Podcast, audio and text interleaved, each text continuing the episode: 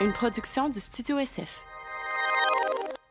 Bienvenue au Sans Filtre, le podcast où on parle de ce qu'on veut avec nos invités. That's PH Quentin avec moi, Doom Plante. Si vous voulez nous encourager, la, meilleure façon de le faire, en fait, c'est d'aller vous inscrire à notre Patreon. Après chaque épisode, on fait un- encore moins de filtres où est-ce qu'on discute de la conversation qu'on vient d'avoir avec Nikki, Nicole, euh, Nico, Nicolas, euh, mais principalement Nicole qui est derrière la console.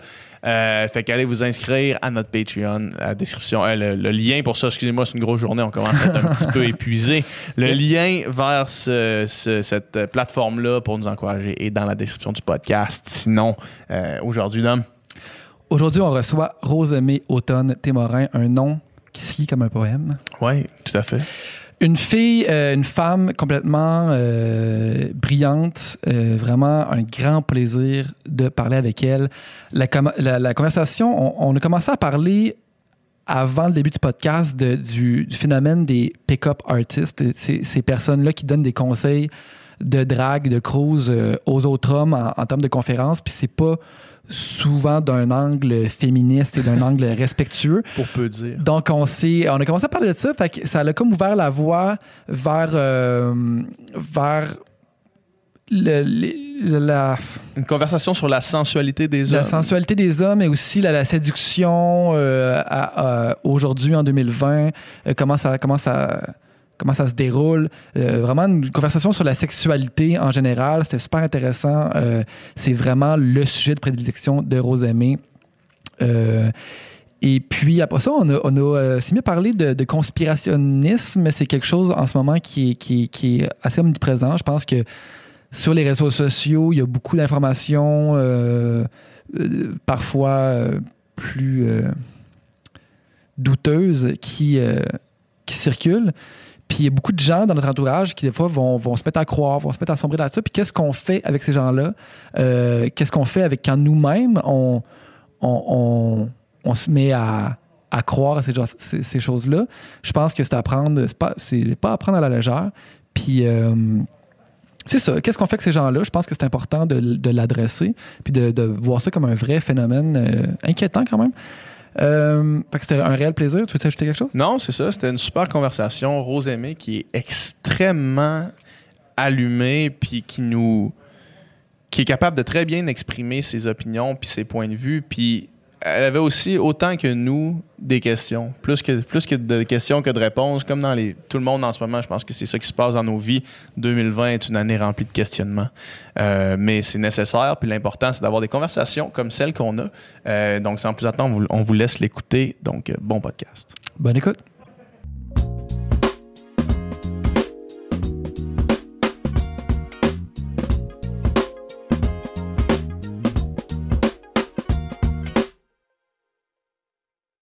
On co- continuons juste euh, straight up la conversation qu'on venait d'avoir. Pour Urbania, tu as eu une entrevue avec un pick-up artist. Oui. C'est quoi un pick-up artist, mettons? Euh, c'est, euh, c'est quelqu'un qui donne Là, des tu poses la question pour le public. c'est quelqu'un qui donne des trucs pour séduire euh, les femmes, comme s'il existait finalement une recette unique euh, qu'on peut appliquer sur à peu près n'importe qui qu'on désire. Ouais, Euh, il existe une, un paquet de stratégies, mais en général, on cherche, et là, je cite la personne, moi, je, je pense rien de tout ça, on cherche à stimuler le, le cerveau euh, ancestral de la femme. le- Parce que là, le problème, c'est que nous, on a un cerveau là, qui, a, qui a acquis des notions, là, par exemple, d'égalité. faut défaire Euh, Des- ça. des là. trucs stupides, Exactement. là. Mais oui, voilà. Mais heureusement, au fond, il reste notre cerveau ancestral qui a besoin euh, d'être challengé et sauvé, évidemment, parce qu'on est des, des pauvres jeunes femmes. Donc, le truc, en gros, des pick-up artists, c'est de déstabiliser euh, la source de leur désir. Comme lui faire perdre ses repères, ses outils actuels, puis revenir à la source, donc, de ce qu'est la femme. Et euh, j'ai fait une entrevue, donc, avec un, un coach en séduction, hein, parce que c'est un... Un genre de terme, là. gourou, sûrement. Ben, un, un conférencier, là, un prof euh, Un du rapport amoureux, là, si on veut. Ce que tu décris, c'est comme la définition du gaslighting. là, tu sais. C'est exactement ça. Parce que souvent, mettons, les pick-up artistes, ils vont dire euh, Bon, euh, cette fille-là, je la trouve belle, je vais aller dire à son ami, euh, je, je vais donner de l'intérêt à son ami. Comme ça, elle va sentir que c'est pas ma source d'attention, puis elle va vouloir se battre pour avoir mon attention parce que c'est comme ça, les femmes, évidemment. Ou je vais miser sur ses complexes. Euh, Ouais. Donc, euh, hey, wow, j'ai jamais vu des. euh, je sais pas, t'as- déjà remarqué que ta jambe est vraiment croche? Sais, mettons quelque chose de zéro séduisant, puis la personne va être bousculée, va perdre confiance en elle, puis ça va être toi qui va venir la sauver un peu. Bref, j'avais fait une entrevue avec un conférencier parce que je voulais savoir en quoi ces conférences avaient changé depuis les mouvements de dénonciation d'abus sexuels. Ah ouais. Et, et la réponse, c'était quoi? ben, c'était comme, ben, on en parle. C'est sûr que là, les gars ont peur de séduire parce que, bon, ils vont se faire accuser. Puis là, j'étais comme, ah, euh, OK. Mais, tu sais, toi, en tant que conférencier, ton approche, t'as dû réfléchir. Euh, La, la séduction, c'est rendu quoi aujourd'hui? Honnêtement, j'allais là de, de bonne foi. Je voulais vraiment savoir, as-tu réfléchi à tout ça? Puis euh, ça a vraiment détourné après ça sur séduire des féministes. Puis il m'a expliqué qu'il y avait des catégories de féministes, comme quatre catégories. Puis les deux premières, c'est pas si pire parce qu'elles sont récupérables. Mais après ça, en gros, tu sais, c'est des folles. là. Ils sont, sont finis. Euh, oui, exactement. Ils sont hors de Quand notre, tu peux, quand tu peux pas coucher avec. Oui, quand tu peux pas coucher avec avec des stratégies, c'est des folles. exactement. Et, et le problème avec les féministes, c'est que notre hamster, il roule tout le temps. Fait qu'on Ouais. peut pas se rendre au cerveau ancestral, mais tu sais, c'est notre perte au fond, là, parce que c'est nous là, qui se privons de si belles relations. Puis au début, j'étais comme, OK, ça va, je suis calme, je suis calme. Au bout d'une heure, je commence à, à être un petit peu euh, resté longtemps avec lui, là. Oui, oui, puis on est au téléphone, puis il y a mon conjoint euh, dans la même pièce. C'est- le soir, il est en train, je sais pas, il fait quelque chose euh, sur le divan à côté, et vient un moment où je pète vraiment les plombs, puis je fais juste faire OK, mais moi, je suis quoi, une féministe de type 3, mais je peux pas mal fourrer qui je veux pareil. Comment t'expliques ça? Puis là, il y a juste mon chum qui se retourne, puis qui me regarde parce qu'il sait que je suis en train de faire une entrevue professionnelle Ouais. puis qui me fait des drôles de yeux. puis le conférencier qui est comme ah ben je sais pas, tu sais, tu dois être chanceuse ou tu sais il y a des gars qui sont prêts à faire ben des compromis. Hey, juste Hey, t'imagines? Euh, Il habite, tu sais, il vit pas dans le même univers que toi puis que ben du monde. non, là. mais oui, il vit dans le même univers que beaucoup, beaucoup de gens Ben, et c'est moi ça, ouais. qui ne comprends pas les ça rapports sociaux, tu sais. Ouais. Puis Hmm. c'est là que je me dis parfait. Donc, il y, a- il y a beaucoup de conceptions sur l'intimité. euh, puis il y a des discours qui, qui sont très valides et, et tenus de manière massive qui, moi, me mettent dans un état. Ben, c'est ça. Qu'est-ce qu'on fait à partir de maintenant? J'ai Ouais. un bout de chemin à faire il y en a probablement un. Y a-tu moyen d'avoir une discussion où je suis pas en train de péter une coche puis de dire je peux fourrer qui je veux? Comme on peut-tu. J'ai ma part de tort là-dedans. Mais c'était surtout tellement éclairant de Ah, OK, beaucoup de gens en ce moment Ouais. qui pensent qu'une fille, euh, ça, ça doit être. c'est- faut séduire en manipulant, en gros. Ouais. Comme C'est ça, tu sais, toi, t'es dans le camp de ceux qui pensent que ces genres de rapports sociaux-là doivent changer puis évoluer. Puis Oui. lui, c'est l'inverse. Lui, c'est il- Oui. une atteinte à, à, à, à même sa, son identité puis à c'est une son gagne-pain. là, tu sais, de- Exactement. Je veux, je veux pas que ça change. là. Mais c'est parce que c'est une vision de la masculinité aussi. Là. En Ben, c'est gros, l'homme doit chasser et toute femme a envie d'être chassée. Puis si tu, euh, si je réussis pas à t'attraper avec mes drôles de stratégies, alors le problème c'est que tu réfléchis trop. C'est une vision très biologique, là, Ouais, je c'est ça. dirais, de l'amour et de la, La nature humaine est comme ça, on peut rien y faire. faut vivre avec Exactement. ça. Mais, mais tu sais, mettons ça, là, euh, tu sais, les, les, les pick-up artists, puis cette idée-là, mettons, dans le, le- le- l'enseigner, puis euh, preacher à, à des gens, ça, c'est un autre niveau. Maintenant, si tu descends juste un petit peu le niveau, puis de comment euh, on, on a été, nous, euh, les premiers, euh, enseign- pas, pas enseignés, mais comment on a appris à la séduction, Ouais. C'est quand même sur le spectre de. de- de- de- c'est quand même dans des livres de pick-up artists, là, dans certains articles de, de pick-up artists, qu'on peut retrouver ces choses-là. Là, tu sais. on, on en avait parlé. tu sais, Nous autres, mettons le concept euh, euh, qu'on appelait le bitch shield. Fait que c'était que techniquement, une fille qui, qui, qui- qui était belle dans un bar, elle mettait son bitch shield. Qu'est-ce que Puis ça veut fallait que dire? tu Parce qu'elle brise se fait aborder, bitch shield. mettons, elle se fait aborder tout le temps, fait qu'elle va avoir une attitude froide avec les gars qui l'abordent, qui sont pas intéressés, puis faut que tu réussisses à briser ce bouclier-là, mettons. Ça, c'est comme un concept dans lequel on a comme. C'est comme, OK, fait que les, genre, les filles qui, t'intéressent, faut comme t'es ignores puis tu leur fasses sentir comme Ah, si ils t'intéressaient pas pour, les, pour briser ce. Mais tu sais, ça, c'est comme un concept qui était pratiquement acquis dans la façon avec laquelle on a grandi puis on a évolué dans notre complètement fascinant, en fait. C'est- C'est toutes ces constructions-là. Pour moi, c'est insensé. Quelqu'un Ouais. t'intéresse, dis Ça s'appelle... ouais. Puis c'est pour ça que moi, je suis tout le temps comme le consentement, c'est sexy. Quelle fille, dans un bar, serait pas contente de se faire dire « Je veux vraiment pas te déranger. Je te trouve magnifique. Moi, être dans ce coin-là, si jamais ça te tente de parler, Ouais. bye-bye. » Personne va être comme « Va chier, viens pas me parler, t'es le centième aujourd'hui. » Ça m'est arrivé une fois de faire ça, tu sais, Oui. mais ça a été le moment le plus humiliant de toute ma vie. Pourquoi? Ah ouais? Ben, parce que toute la soirée, comme j'étais avec des amis, puis il y avait une fille que je trouvais vraiment belle, Mm-hmm. puis on, tu sais, on, on parlait un peu, tu sais, puis comme ça avait l'air de cliquer. Fait que là, à la fin, je, je regarde mes amis, je fais, OK, je, je vais aller la voir, puis je vais lui dire comment, Ouais. ce que j'ai ressenti, tu sais. Puis là, j'y ai dit, je suis allé la voir, puis là, tu sais, dans un bar, fait que, tu sais, je, m'approche un peu d'elle, puis là, je fais, hey, check, je suis vraiment pas bon dans un contexte de bar, mais euh, comme à première vue, tu, tu m'intéresses vraiment beaucoup, j'aimerais ça qu'on aille prendre un verre. Ouais. Puis là, je me suis reculé. Elle a juste éclaté de rire. Puis elle est partie. Puis là, j'ai fait genre. J'ai fait. Ça, ça, ça vient de me détruire, là. Mais le problème, c'est pas la communication. Non, ici. ben non, Le- c'est le, ça.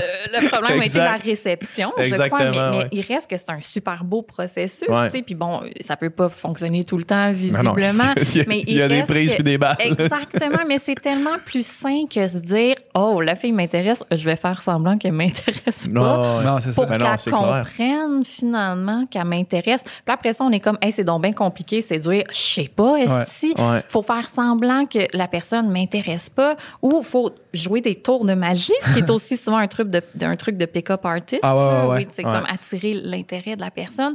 Si on revenait juste aux bases, tu sais, puis à la franchise, puis par rapport aux conférences, je comprends qu'il y ait un besoin de conférencier, par exemple.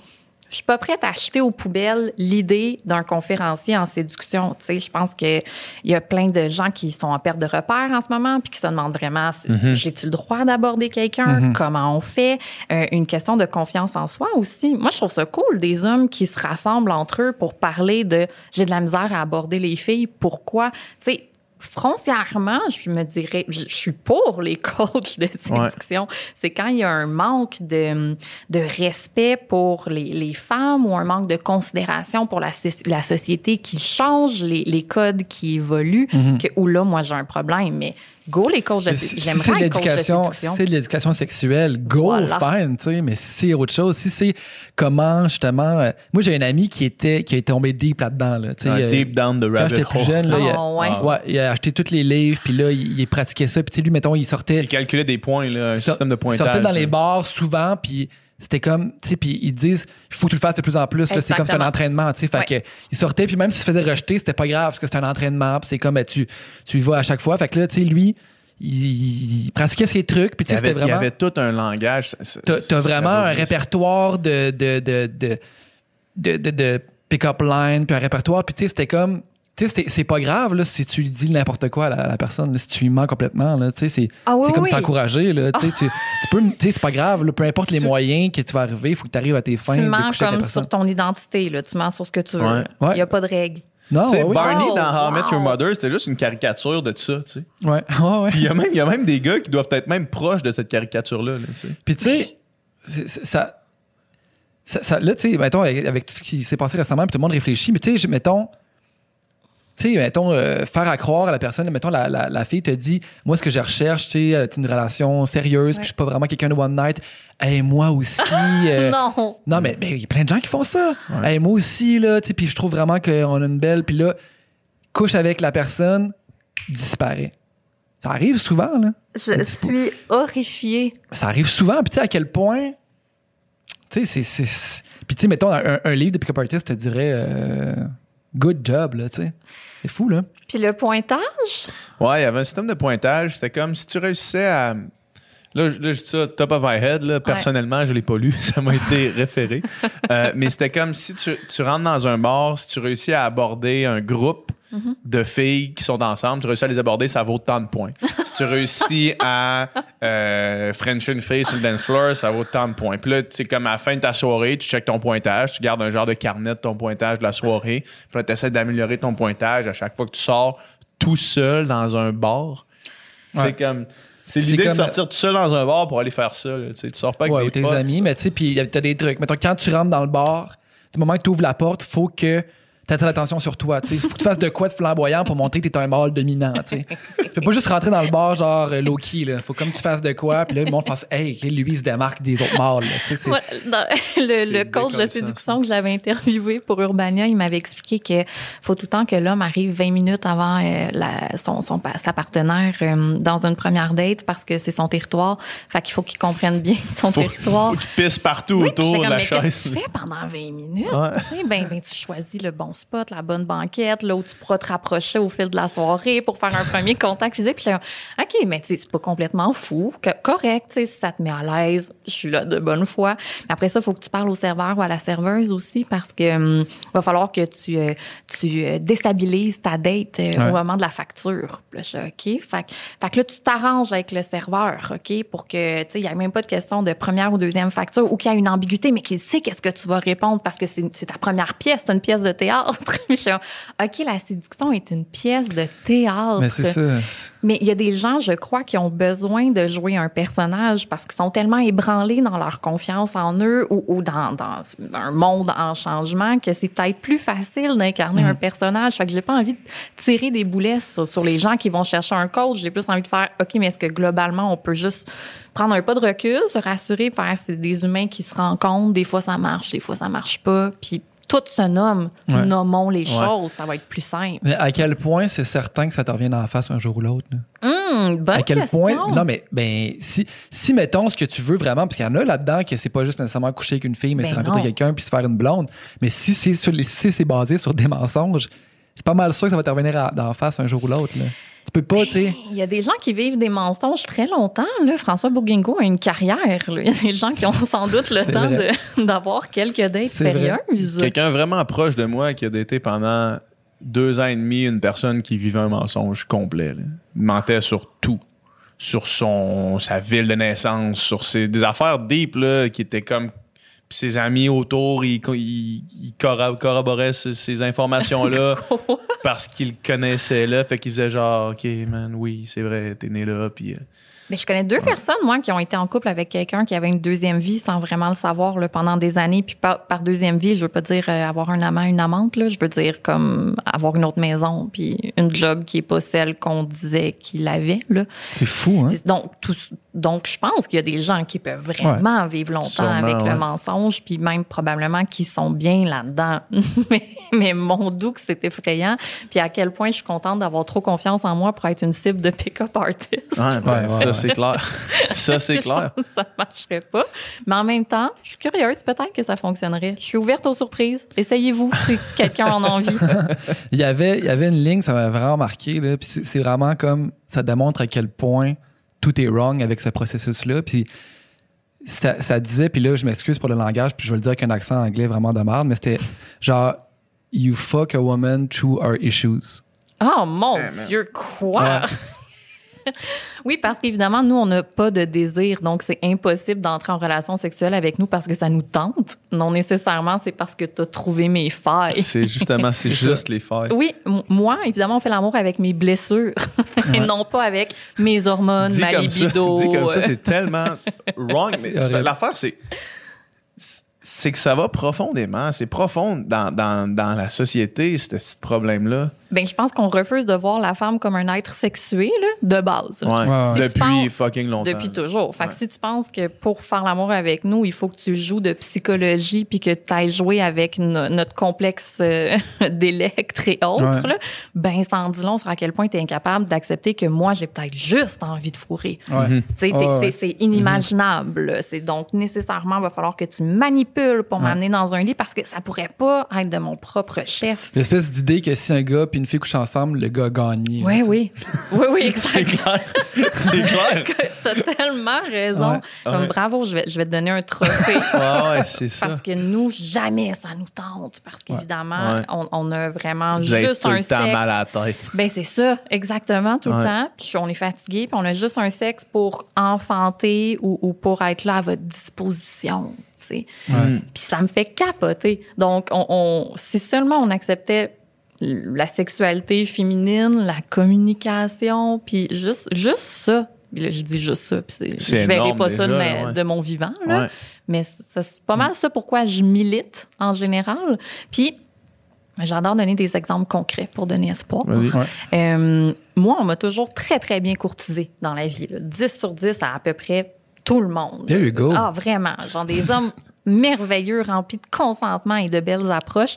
Puis une des fois les, les plus cute, oui, que- une des fois les plus cute ok, que j'ai vues euh, dans ma vie, euh, je travaillais avec quelqu'un qui arrêtait pas de faire des blagues euh, sexuelles à mon égard, puis ça me faisait rire. C'était c'était dans la bonhomie, c'était vraiment correct. Il y avait aucun, euh, il y avait, il y avait aucune dénonciation à faire là. C'était ouais. drôle.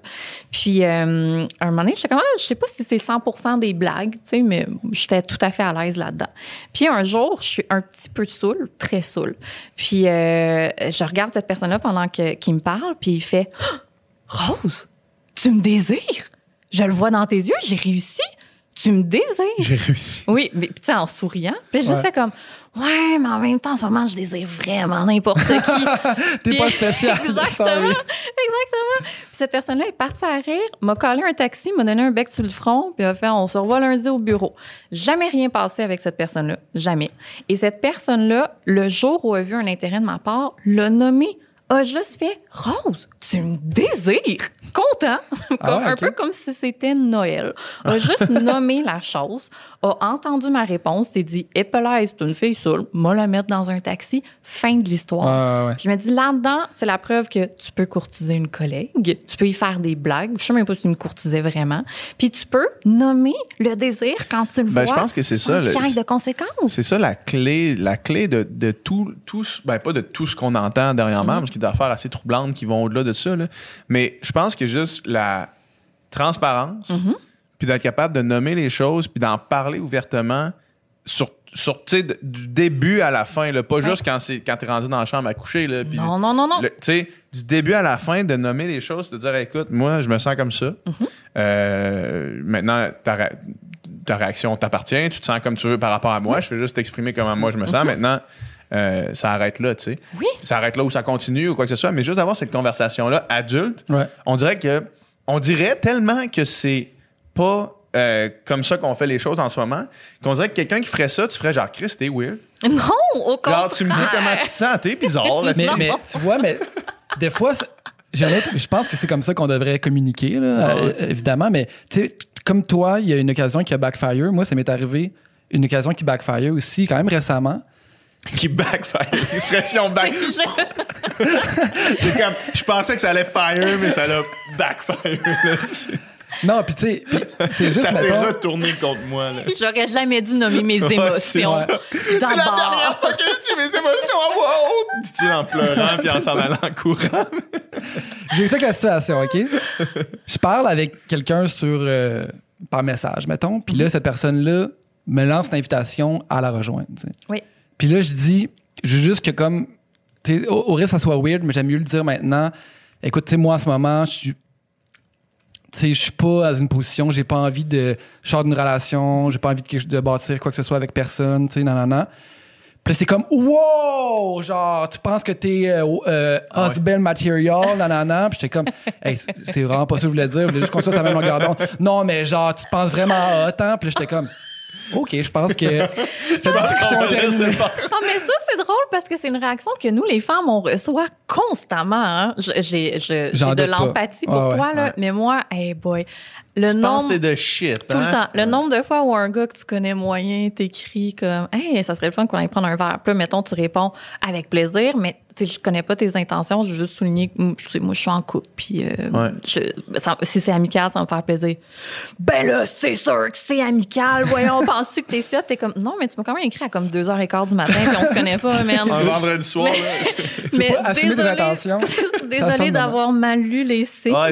Mais c'est drôle comment à la seconde où on précise nous nos intentions, Ouais. c'est tout le temps comme ben là arrête d'être une fraîche. Tu sais, fait que ça me fait, je m'excuse d'avoir ri, mais c'est Ouais, parce ouais. que c'est tellement une réaction que je connais. Ben oui. Euh, mais en même temps, tant mieux, tu sais, c'est pas grave, ça backfire. Ça t'a pas empêché de dormir là, quand Ah non, puis tu sais, dans le fond, vaut mieux que ça soit clair maintenant Exact. que la communication est difficile avec cette personne-là, puis la titre. là, Oui, en même temps, c'est ça. Tu comprends rapidement dans quoi tu t'embarques en fonction aussi de, de la réaction de la personne. Je veux dire, Ouais. vous apprenez à vous connaître un peu plus rapidement que prévu. C'est clair. Cette C'est clair. La personne-là ne réaction de veut la pas personne. te marier. C'est assez clair. Moi, je trouve ça tout positif. C'est vrai, c'est vrai. Puis, puis, mais c'est vrai que c'est vrai que ça devrait être juste plus accepté, tu sais. Mm-hmm. Ça devrait être plus accepté, plus enseigné, plus. Puis ça, c'est la transparence dans tout. Hein. Tu sais, dans autant mettons quand t'arrives dans une relation, puis d'essayer, j'aime pas le mot de terme, mais d'établir un petit peu les, les bases sur lesquelles la relation existe. Puis Puis tout ça fluctue, là. Ben oui, exact. dire, elle peut dire t'es t'es pas du husband material, puis Ouais. après quatre dates, t'as demandé en mariage. Ce serait Mhm. légitime. Tu sais, on le sait pas. Toutes les, les- les relations, tu sais, ça change, c'est mouvant, c'est correct. Mais après ça, je trouve que jouer dans le non-dit parce que c'est supposément plus sexy, c'est une grave erreur. Tu sais, le- Ouais. cette espèce de game de... Moi, le flou artistique là, autour des relations, là, ah, j'ai ça pour mourir. Là. Mhm. Comme, non, non, tu m'intéresses pas, t'es vraiment juste une amie, mais ah, je te croise seule dans un bar, puis je t'ai déjà dit finalement qu'au fond, je le trouvais Ouais, ouais, vraiment ouais, cute. T'es comme, ah oui, ok, fait que c'est notre relation amicale. sur laquelle je pensais qu'on basait de l'amitié Oui. sans rien d'autre. Je suis pas sûre que là, ça a soudainement changé euh, ce soir. Je préfère quand tout est clair, là, comme euh, t'es mon ami, mais euh, je l'ai déjà trouvé cute. tu sais. Legit. euh, Moi, je, je, je vis mieux dans ce type de relation-là que dans tout ce qui est enseigné dans les films d'ados puis les conférences. Ouais. Ouais. Puis tu sais, c'est que là où il y a des dérapages, c'est quand tu penses que justement, tu fais des avances à une fille, puis si elle n'est pas réceptive, des fois, c'est juste qu'elle cache ses intentions. Donc là, si tu, tu viens en, en mode, ben, je vais la convaincre, ou dans le fond, je le sais qu'elle veut, même si elle veut pas que ça paraisse. Puis c'est là que ça devient repeat en tabarnak. là, parce que-. Cette idée que dire non, c'est parce qu'on veut que le gars travaille plus fort. tu sais. Ouais. Peut-être que c'est vrai pour certaines personnes, mais je- moi, je préférerais vivre dans un monde où on assume que c'est pas le ma- la majorité des cas. Ben oui, absolument. Mais tu sais, le, le, le, le problème fondamental de ça, c'est que dans toutes les représentations du courtisage depuis le début de la culture populaire que je consomme, mettons, là, depuis que j'ai commencé à consommer de la culture populaire, c'est les deux se trouvent cute, le gars fuck up, Ouais. puis là, il faut qu'il regagne la fille Exact. tout le temps, tu sais. À commencer par, juste, mettons, euh, 10 choses que je déteste de toi, là. La, la prémisse de 10 choses que je déteste de toi, c'est le gars, il se fait payer pour séduire la fille, il a séduit, il fuck up, puis il la regagne après, tu sais. Toujours. C'est toujours lui qui, qui s'impose, puis qui... Puis on l'aime, le protagoniste, c'est Heath Ledger, puis il est tellement sa coche, il est tellement beau, il est tellement fin. Ouais. Mais c'est précisément ça. C'est toujours, toujours ça. Puis d'où l'importance d'avoir de, nouveaux personnages féminins et masculins. Tu sais, on charle tout le temps que les personnages féminins dans les films euh, grand public sont souvent juste axés sur leur relation amoureuse, sont accessoires. Mhm. Un love interest. Exactement, par jamais d'autre chose que l'homme euh, qui a désir. Euh, tout ça est vrai, puis il faut que ça change. Mais le personnage masculin, il serait temps qu'il y ait un, clair. un petit lifting aussi, je pense. Tu sais, des Ouais. personnages euh, qui parlent entre gars de leurs intérêts amoureux, qui parlent de la fois où ça backfire, puis, puis qui, qui, qui parlent de leurs émotions, de leur peur aussi d'entrer euh, en communication avec quelqu'un. Moi, j'ai capoté sur la série euh, Normal People euh, qui, qui est disponible gratuitement dans le tout.tv anglo. Puis parce que pour une rare fois, on voyait un personnage masculin qui est vulnérable et très fort à la fois, euh, qui est 100% dans le consentement dans ses relations sexuelles, mais d'une manière sexy, je veux dire, à se pitcher contre un mur. Je- enfin, voici un exemple, tu sais, d'une masculinité autre qui est pas, Ouais. qui est pas toxique, mais qui est pas qui, qui, qui est 100% viril. Tu sais, je pense qu'il y a des hommes qui ont peur de perdre leur virilité, puis c'est quelque chose que je pourrais jamais comprendre, évidemment, mais je, je vais respecter cette crainte-là. Plus de modèles d'hommes, d'hommes virils, mais a- avec une sensibilité capable d'exprimer, puis, puis de cacher des choses, parce que c'est normal d'avoir un jardin intime, mais il faut, faut voir des hommes se parler entre eux à l'écran, puis, puis dans les bars et partout. Il Ouais. faut que les hommes se parlent. Ouais, puis d'un point de vue plus. euh, tu sais, mettons. Mettons l'idée l'idée, ben j'imagine que c'est ça la masculinité toxique, mais l'idée de la, de la virilité puis de la fragilité Mhm. de cette vérité de cette viri- virilité là, puis que tu peux pas être viril par exemple si tu es attiré par un autre homme, tu Ouais. peux pas être viril si euh, t'es pas euh, t'es pas poilu puis puis tu sais euh, fort Ouais. là, toute cette idée là est, est une construction sociale Ben oui. à 100%. Ben oui. Puis moi, il y a un phénomène, en tout cas un phénomène, je, je sais pas si je peux dire ça, mais il y, a, il y a- une tendance que je remarque sur mes réseaux sociaux et qui me fait triper en ce moment. J'ai remarqué que euh, dans les gens que je suis, c'est un petit bassin, là, c'est pas, pas rigoureusement scientifique ce que je veux dire, il y a euh, de plus en plus d'hommes qui mettent des photos sexy d'eux. Puis vraiment supra-sexy, viril, là, tu sais, qui, qui, qui jouent euh, avec euh, plusieurs versions de la virilité, mais qui, qui prennent des photos de, euh, en tant qu'hommes. là. Tu vois que c'est leur masculinité qui laisse transparaître dans les photos. Mais c'est-tu des gars qui ont des physiques de, de, de Vraiment pas. mannequin Calvin Klein? Non. Vraiment pas. Leur dénominateur commun, c'est qu'ils sont gays. OK. Puis là, j'en parlais avec mon chum. Je disais, Hey, moi, ces photos-là, ça me fait triper. Je les trouve tellement beaux, je les trouve tellement sexe, je les trouve tellement affirmés. Ça me fait penser un peu à tout le, mo- le, le mouvement euh, body positive féminin. Ouais. Puis, je- puis toute cette sensualité-là, je la trouve tripante parce que je vois rarement des hommes qui décident eux-mêmes de s'objectifier, comme Ouais. puis de se faire sensuel pour revendiquer quelque chose. Puis je disais, mais pourquoi ils sont tous gays? Pourquoi mes, pourquoi mes amis hétéros, ils mettent pas de photos sexy d'eux sur Instagram? Ouais. Et non pas que je crois que tout le monde devrait mettre des photos sexy, mais pourquoi ceux que je vois euh, revendiquer une virilité différente ou très normative, là, pourquoi ils sont tous gays? Qu'est-ce qui empêche les hommes hétéros de, de jouer de leur Ouais. corps puis de leur sex appeal? Tu sais, j'imagine, tu sais, eux autres ont déjà passé une première fois à travers euh, être différents, tu sais, puis à travers euh, une espèce de processus de- d'affirmation, de, de- de- de briser les, les- les normes, puis donc j'imagine que c'est c'est ça, c'est c'est plus facile ou naturel pour eux parce que moi j'avoue que ce mouvement-là, je l'ai pas vu, je l'ai pas encore vu, puis c'est vrai que maintenant tu le dis, pourquoi on en voit plein sur Instagram des filles, de- de- des femmes avec différents corps, dire, regarde, moi j'ai ce corps-là, puis je m'assume, je le trouve beau. Voilà. Des gars, j'aime. Les seuls gars que tu vois en bedaine, c'est des gars avec une shape qui répond à tous les standards. Ouais, c'est ça. Oui. Mais des gars, justement, un peu plus euh, whatever, là, avec un autre type de corps. Faire genre, hey, voici mon corps, puis genre, je l'assume, puis je l'aime, puis je le trouve beau. J'ai j'ai pas encore ou, vu ça. ou des gens issus de la communauté queer LGBTQIA2+. Tu sais, donc moi je me dis qu'est-ce qui il reste un gros nœud là chez les Ben oui, hommes ben oui. hétérosexuels? Clair. parce que euh, pouvoir réaffirmer la virilité sous, sous toutes ses formes ben c'est c'est d'accepter qui on est aussi puis le pouvoir que chacun a puis je trouve ça euh, dommage si certaines personnes l'inhibent Autant que je trouve ça magnifique de voir des gens de la communauté queer faire c'est Ouais. quoi? Je m'en fous des standards mon sex appeal je vais vous le mettre en pleine face Ouais. vous me le demandez même pas mais il m'appartient puis je vais en profiter puis moi je, je suis vraiment la plus grande fan de ça là. je trouve ça beau Ouais. Mais en même temps, je pense qu'on on part de moins loin dans le sens qu'on s'est moins fait dire voici le corps que tu dois absolument avoir, puis voici pour réussir, tu as besoin de tel genre de corps. Tu sais, oui, là, les, les models, justement, de Bobette, ils ont un corps, mais quand je vois ça, je me dis pas, il faut absolument que j'aille ce corps-là. Tu sais, ça.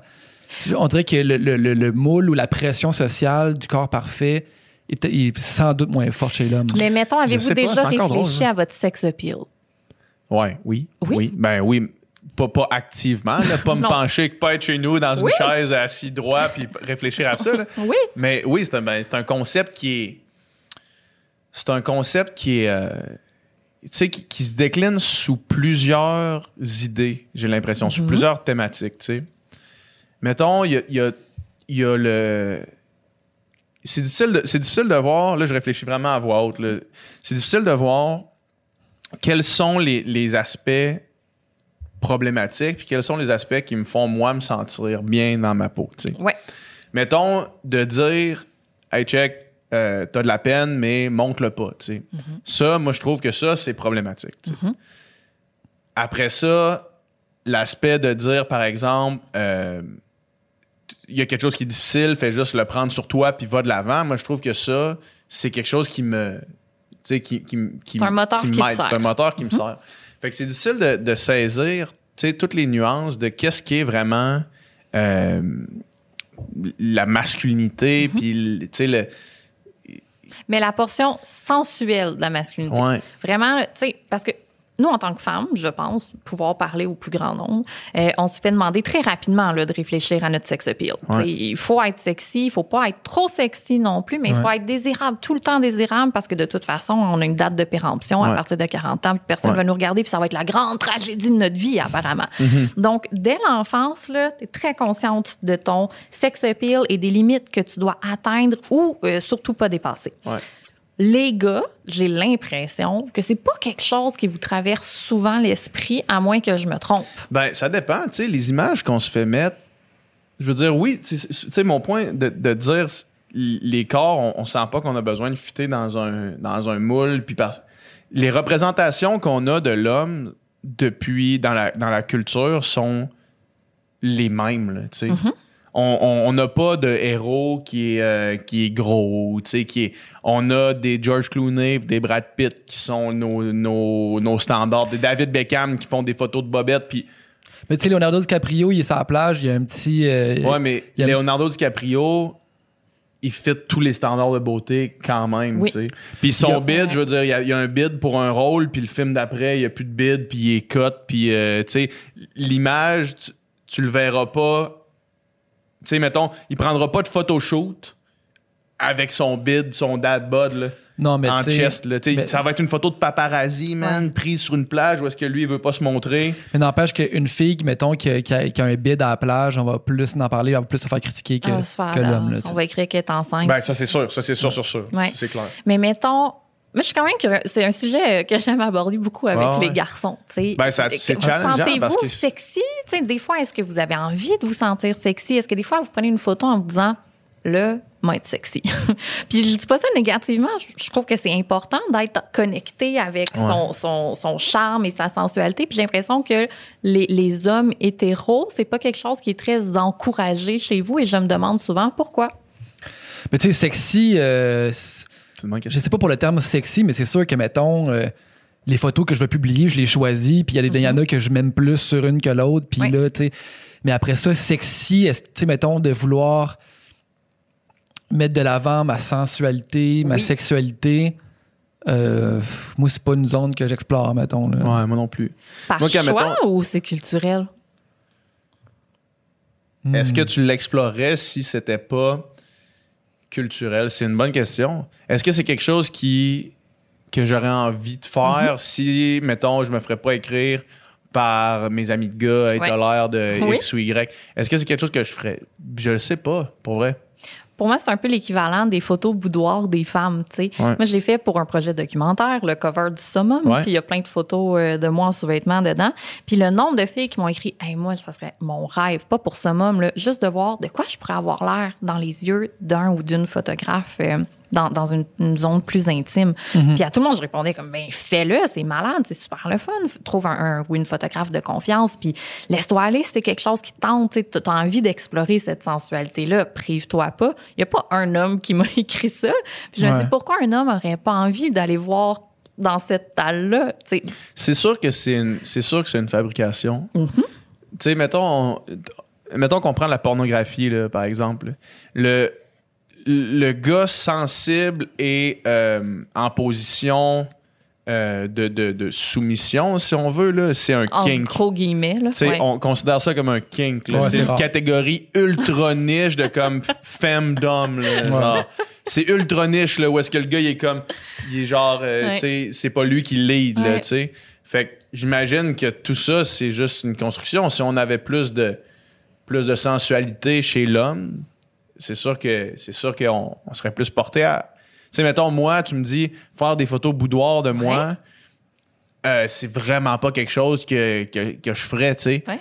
Pourquoi est-ce que je le ferais pas? Je vais réfléchir à ça plus amplement Moi, dans je les me prochaines dis que revoir la masculinité, ça passe aussi par euh, vous donner le droit à, à- à- à- à des zones très, très caché, je crois. Des, des ondes Mhm. qu'on associe aux femmes euh, pour le meilleur ou pour le pire. Là. Moi, cette obsession-là de la sensualité, j'aurais préféré qu'on me la mette pas ses épaules enfant. Là. Ouais. je trouve que c'est- euh, c'était c'est démesuré, c'est une injonction, c'est un poids, c'est lourd. Mais il y a un moment où, en tant que- qu'adulte, j'ai décidé, hey, ça, ça me tente d'explorer ça. Je trouve ça le fun. Je trouve que c'est une partie de mon identité. Puis consciemment, tu, tu plonges là-dedans, puis c'est le fun. Mais quand j'en ai parlé à chacun de mes partenaires ou même amis gars, c'est que des points d'interrogation dans les yeux. ouais. Genre, je sais pas c'est quoi ma, sensualité d'homme, puis je trouve pas ça. Euh, ben, c'est pas que je trouve pas ça normal, mais j'ai l'impression que c'est une injustice, en fait. Ouais. Mais je, je, je sais pas comment exprimer exactement euh, ma pensée en ce moment, mais tu sais, tu sais, mettons, le corps de la femme a été dans la société, je pense, beaucoup plus ob- objectifié Ben oui. puis sexualisé que le corps de l'homme. Puis, tu sais, mettons, ça a été, tu sais, mettons, pour vendre des produits, pour vendre des, Pour vendre des sous-vêtements, pour vendre, Ouais. tu sais, euh, Des idées. Pour, vendre- des idées. pour Ouais. vendre tout. Mhm. Puis après ça, tu sais, même, tu sais, même si après ça, par choix, je une femme décide de, re- tu sais, de revendiquer sa sexualité puis d'aller dans ces, explorer ces zones-là, parfois le résultat, c'est quand même les mêmes codes puis les, la même. Ouais. Tu sais, puis du, du point de vue de celui qui regarde ça, c'est la même. C'est les mêmes genres d'imagerie. Tu comprends ce que je veux dire? Tu sais, puis je comprends que, tu sais, que, que c'est quand même vraiment mieux que, mettons, que ce soit les femmes qui aient le pouvoir en arrière de ça plutôt qu'une industrie des hommes en haut qui. qui, qui mais tu sais, ça, me fait penser, mettons, à Cardi B, exemple, tu sais, sa nouvelle tune. Tu sais, WAP. WAP. C'est. son- Le clip, tu sais, c'est Hilarant. c'est hilarant, c'est drôle, mais c'est ultra sexuel. Ben oui. Puis tu sais, je comprends que c'est un million de fois mieux qu'elle revendique sa sexualité puis elle soit maître de, de, de- qu'est-ce qu'elle veut Elle présenter. co-réalise le clip. C'est ça. Elle vraiment au pouvoir du début à la fin. C'est ça, sauf que, tu sais, Du point de vue de la personne qui regarde, c'est pas. C'est ça, du point de vue de la personne qui regarde, mais tu sais, mettons, avant, dans les clips de rap, c'était le rappeur entouré de filles. Puis ce rappeur-là, homme, bénéficiait de la sexualisation des femmes à son avantage. Puis là, c'est elle qui en bénéficie. Mais- Of course que c'est mieux, mais c'est. Dirait encore la même imagerie. Puis Mais en tu sais, revendiquer, le- là, c'est pas nécessairement vouloir sortir du code. ouais, c'est ça aussi l'affaire. Je veux dire, euh, mettons, euh, moi, là, il y a des moments où je me trouve très sexy parce que je décide, mettons, de me laisser pousser un peu de poil en dessous des bras. Moi, des fois, moi, il y a des femmes là, que je trouve tellement sexe qui ont du poil en dessous des bras. Puis je me suis dit, tant que moi, je me trouverais sexe, je l'essaye. Là, je, je- je vois, OK, je- oui, je peux me trouver, mettons, euh, sexy en dehors du code. Mais quand je mets de la lingerie super là, normative qui répond tout à fait au code, je peux me sentir extrêmement sexy aussi. Tu sais, revendiquer, c'est pas vouloir non plus refaire le moule. Ça peut vouloir être, ça, ça peut être correspondre exactement à ce que la société attend de toi. Tu sais, C'est- tout est pas euh, tout est pas rébellion dans le fait de revendiquer sa sexualité. Si Cardi B elle se trouve sexy avec ses seins comme des missiles dans un saut léopard entouré de félins, ben go for it. Tu sais, vas-y fille, même si ça correspond à ce que la société veut. Euh, puis- toi, tu regardes ça puis tu dis, hey, c'est vraiment un beau statement féministe ou tu dis, Hum, c'est un petit peu dégradant pour la femme? Oh dis- non, moi je trouve que c'est merveilleux. Moi ça, ça moi euh, ça me fait rire puis ça fait partie d'une euh, je veux dire les paroles de WAP sont hilarantes. Quelqu'un qui, qui, qui s'arrête au premier degré, euh, même là j'ai de la misère à comprendre pourquoi quelqu'un serait fâché contre une fille qui jouit au point qu'on doit remplir des chaudières là. Je veux dire si ça ça t'insulte mais après ça si tu ris pas un peu en entendant une femme proposer à un gars de passer son nez dans sa vulve comme une carte de crédit, on n'a pas le même sens de l'humour. Euh, moi, cette chanson-là me fait rire. Puis après ça, je vois le vidéoclip qui, qui reprend des clichés vus mille fois, mais par des yeux d'homme, dans des yeux de femme. Je suis comme, vas-y, amuse-toi. Et je vois rien de dégradant là-dedans.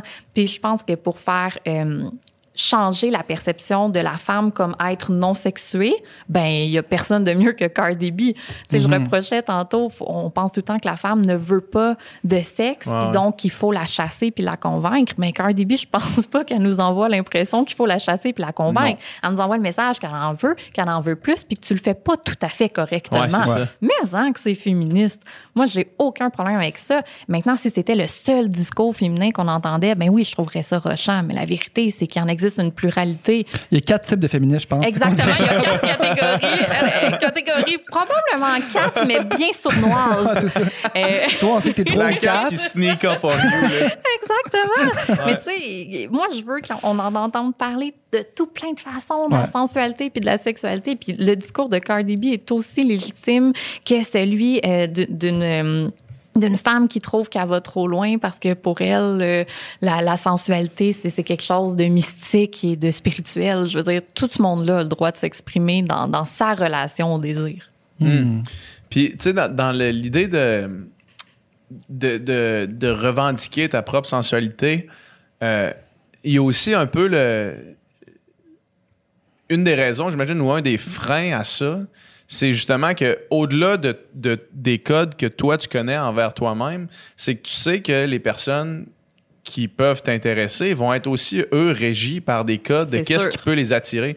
Fait qu'en prenant, mettons, comme tu dis, euh, si toi, tu te sens sexy en, te laissant pousser le poil, c'est malgré tout un risque que tu prends que la personne qui est de l'autre côté, qui pourrait t'intéresser, euh, est régie par ces codes-là, puis elle trouve pas ça parce Ouais. qu'elle a pas réussi à briser ce code-là nécessairement. ou que- Complètement. Ou que, ça reste encore dans sa psyché? Puis c'est, une ligne qui est super difficile à négocier, tu sais, Ouais. euh, parce que, par exemple, moi, mon chum n'est pas super fan là, de poils. Ouais, c'est ça. Puis- Puis moi, je suis comme, ben, moi, je suis dans une phase de test, tu sais. Puis il est comme, ben, OK.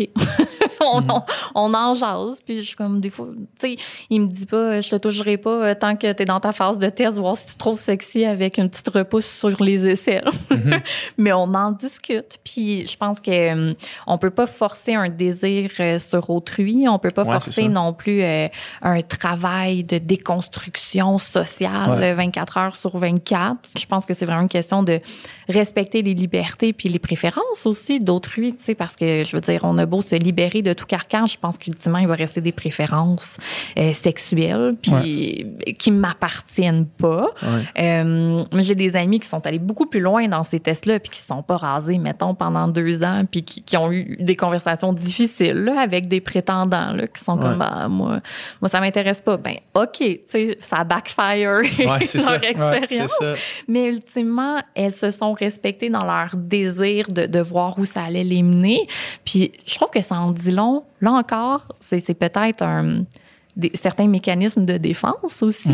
Mais moi, il y a quelque chose que je trouve beau euh, de m'afficher très rapidement euh, dans qui je suis euh, mentalement comme corporellement, puis de voir comment l'autre personne réagit, parce que ça m'en dit beaucoup sur elle. Tu sais, quand mon chat me dit, ben moi, je serai pas sous le poil, mais vas-y fort, ben, Ouais. je dis, ben, ça me montre que je, je l'ai choisi pour une bonne raison, dans ce sens qu'il est capable de m'exprimer ce qu'il aime, puis de respecter exactement mes envies aussi, puis qu'on peut en discuter.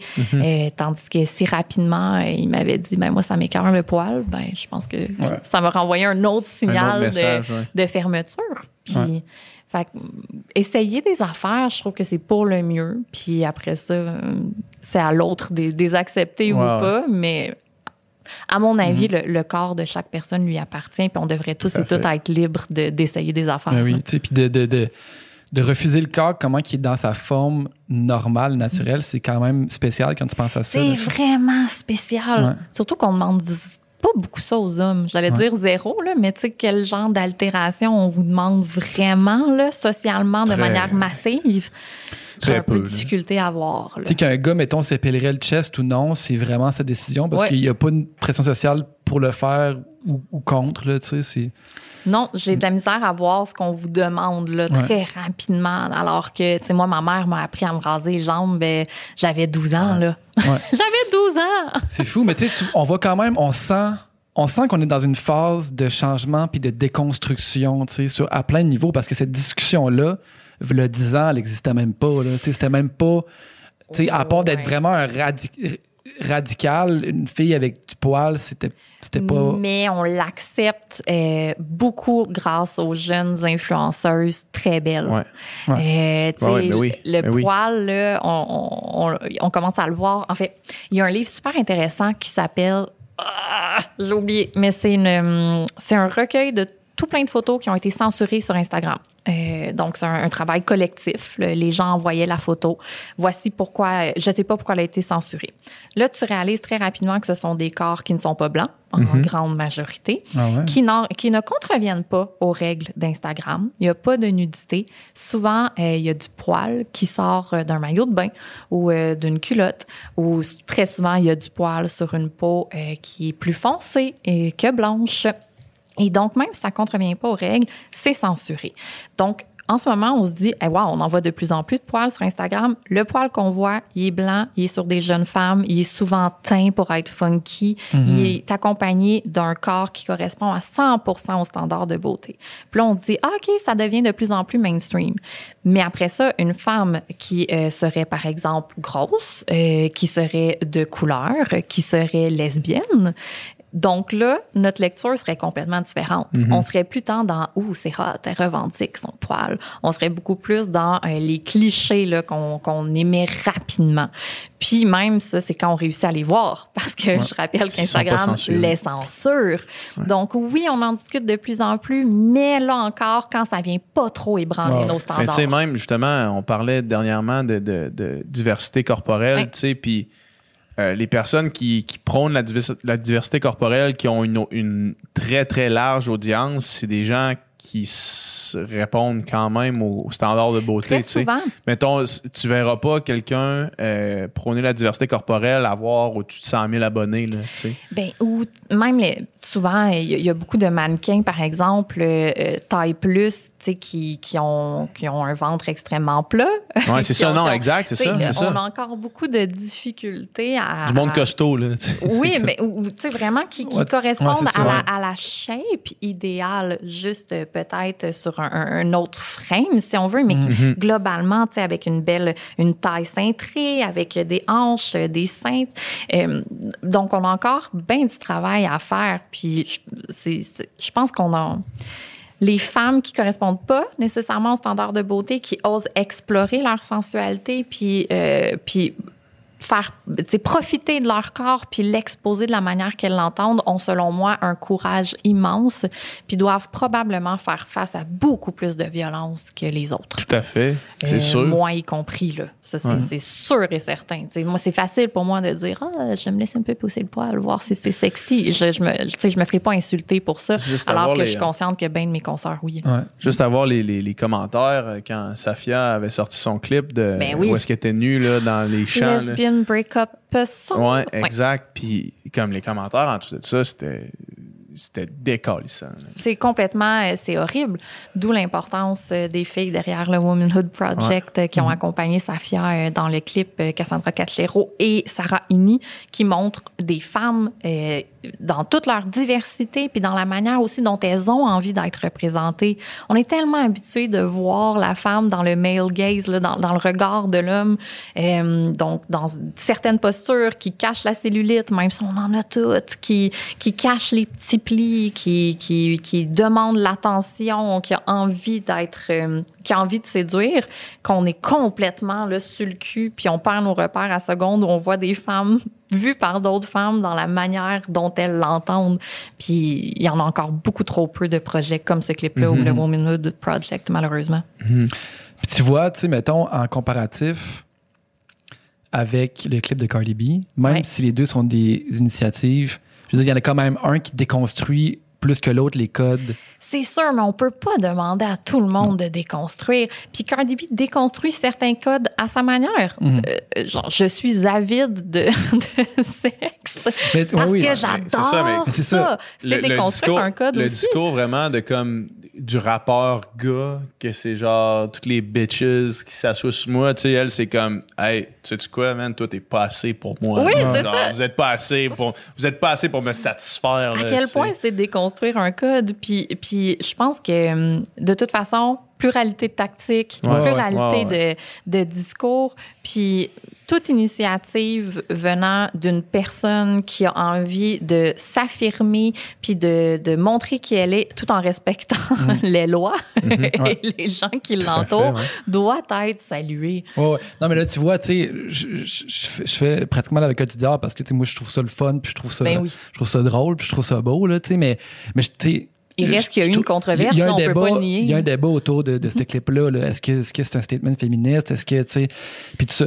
Mais, mais pour venir euh, au, au poil, justement, ça m'a, tu sais, quand tu disais, tu sais, les chances qu'une femme se fasse insulter, ça m'a rappelé une histoire du secondaire qui est complètement décalissante, tu sais, que, moi, je me souviens. On en très- a, quand on réfléchit fort, il y en a en crise Moi, je me d'histoire du secondaire. C'est l'horreur, le secondaire. Ah, c'est horrible le secondaire. Ouais. Moi, je me souviens très bien euh, tu sais, d'une histoire d'une fille tu sais, qui avait eu une expérience sexuelle avec un gars. Elle avait du poil. Puis le gars, genre, il a fait Ah, c'est dégueulasse. Il l'a dit à tout le monde. Il a dit c'est dégueulasse. nanana. Puis genre, ça c'était genre. C'était Oh, à mon l'école. tu sais, C'était comme elle, elle, elle, elle se rase pas. tu sais, Puis c'était comme la grosse affaire. C'est- À quel point, tu sais, c'est- t'es jeune, t'es dans tes premières expériences. À quel point c'est c'est- c'est- c'est- c'est difficile puis c'est crotté en tabarnak de quel faire ça. C'est fucked up de s'attendre à ce que tout le monde se rase. Ouais.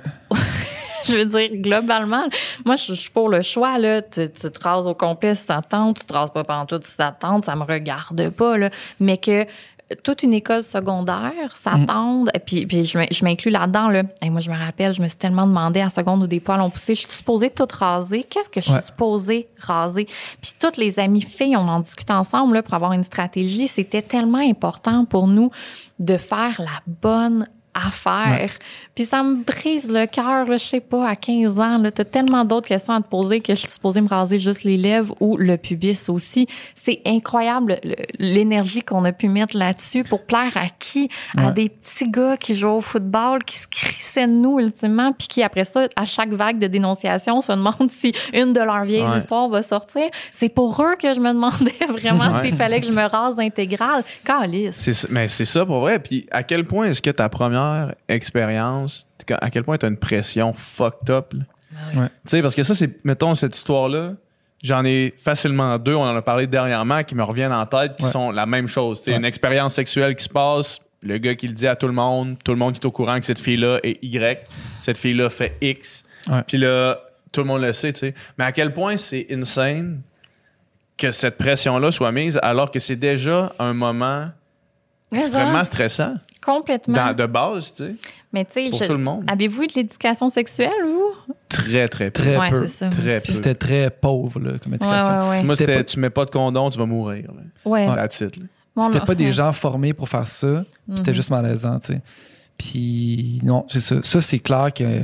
On a parlé beaucoup sur le podcast la dernière semaine, mais c'est une aberration qu'il faut absolument qu'il change. là. Ben oui, parce que je veux dire, euh, moi, je pense qu'une grande part de ce qu'on a vécu venait du fait qu'on n'en discutait pas. là. Ouais, grandement, Moi, mon cours d'éducation sexuelle, je me rappelle, une prof de français nous a appris qu'accoucher, c'était comme sortir une orange d'une narine. Puis je pense que si j'ai pas d'enfant, c'est probablement pour ça. Là. Elle a Tabarnak. comme oublié de nous dire qu'une narine, si c'est, une, si c'est un vagin, ça se dilate. C'est comme une petite information importante. Ah, ouais. là. Mais, euh, tu sais, nous, c'était ça, là, notre cours d'éducation. Tabarnak. Quelle Hey, image pour vrai, insane. j'oublierai jamais cette phrase-là. Jamais. Sors une orange de ta narine, c'est épouvantable. Mais, euh, tu sais, si on avait des cours d'éducation sexuelle qui ont du bon sens, ben peut-être que les, les jeunes garçons penseraient pas que c'est un prérequis. Euh, puis là, c'est très hétéronormatif comment je parle, là, mais j'ai l'impression que les femmes, les filles s'attendent moins à ce que l'autre fille soit rasée. Je pense que c'est la majorité, là, on parle, euh, parlons de la Oui, grande majorité. Je, je- je- je suis désolée pour mon langage hétéronormatif puis de tout mettre sur le dos des hommes encore. Mais je pense que si on en discutait, les gars arrêteraient de, de- Ouais. de s'attendre au modèle unique porno. euh, Ben, c'est ça, on exact. est aussi la génération porno. Là. Moi, Ouais. c'était ça, mon éducation sexuelle. Puis ça prend un moment à déconstruire. Pire éducation que tu peux avoir. là. Ben, c'est que c'est. C'est la, dire, la moins bonne représentation de la vraie vie qui existe. C'est que ça, ça ah, tu sais, la performance, là encore, plutôt que la communication. Puis, tu sais, je sais pas pour vous, là, mais nous, entre filles, on parle beaucoup de sexe. Je pense probablement plus En que gars, les, ça paraît. les amis. ça- on parle pas de sexe. Je me souviens pas qu'on a déjà parlé de sexe. Ensemble, non. Moi non On, plus. on- on parle quand, on va quand même loin dans l'intimité, tu sais. Puis, en tout cas, moi, avec beaucoup d'amis de filles, on se moque souvent là, des performances porno. Là. Tu sais, on- quand on a un amant qui a regardé trop de porno, on le sait en tabarouette. C'est là, sûr. Parce que ça vient Mm. avec un décorum. Hmm. non, ah mais ouais, c'est ok. ben, je vais vous informer, messieurs. Ah, Pour vrai? C'est genre, new shit has come to light. Ça me fait plaisir. vous le voyez tout de suite, si mettons, OK, ce gars-là, là, lui, c'est euh, c'est la Johnny pornographie. Sins. Vraiment, vraiment. Puis on, on- ça se pourrait qu'on en parle après. Puis de manière respectueuse, mais l'amant porno, euh, c'est c'est quelque chose qu'on connaît et qu'on dénonce entre nous. C'est quelque chose qui existe. Oui, tu sais, la séquence, tu sais, ah, il a voulu reproduire une vidéo.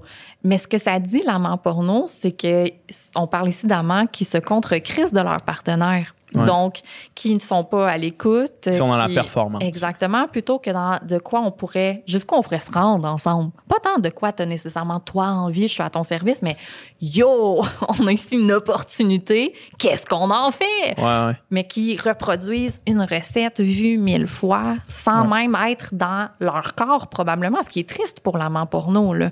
Ils essayent de reproduire quelque chose plutôt que de vivre une expérience. Puis ouais, ouais, on, on en Sais parle. qu'il y a un, il y a un nom, c'est il y a ça, un le terme, terme l'amant l'amant porno. C'est vraiment la première fois que j'entends ce terme-là, mais Oui. on dirait que c'est on, on dirait que ça, ça symbolise tellement bien l'idée que l'idée que je me fais de la problématique. Oui, oui. Puis c'est, c'est que ça, ça part pas d'une mauvaise place, là.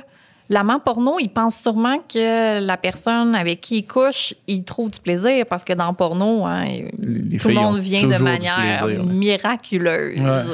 Genre, tu me touches le coude, c'est fait. C'est jamais faké, c'est toujours, non, toujours non, vrai. ça m'apparaît toujours là, bien exact. Ouais. Mais donc, cette personne-là pense sûrement que ce qu'elle fait est correct. D'où encore le manque de communication. Puis c'est triste, tu sais, mais on apprend aussi aux filles rapidement à ne pas froisser l'ego de Ouais. leur partenaire.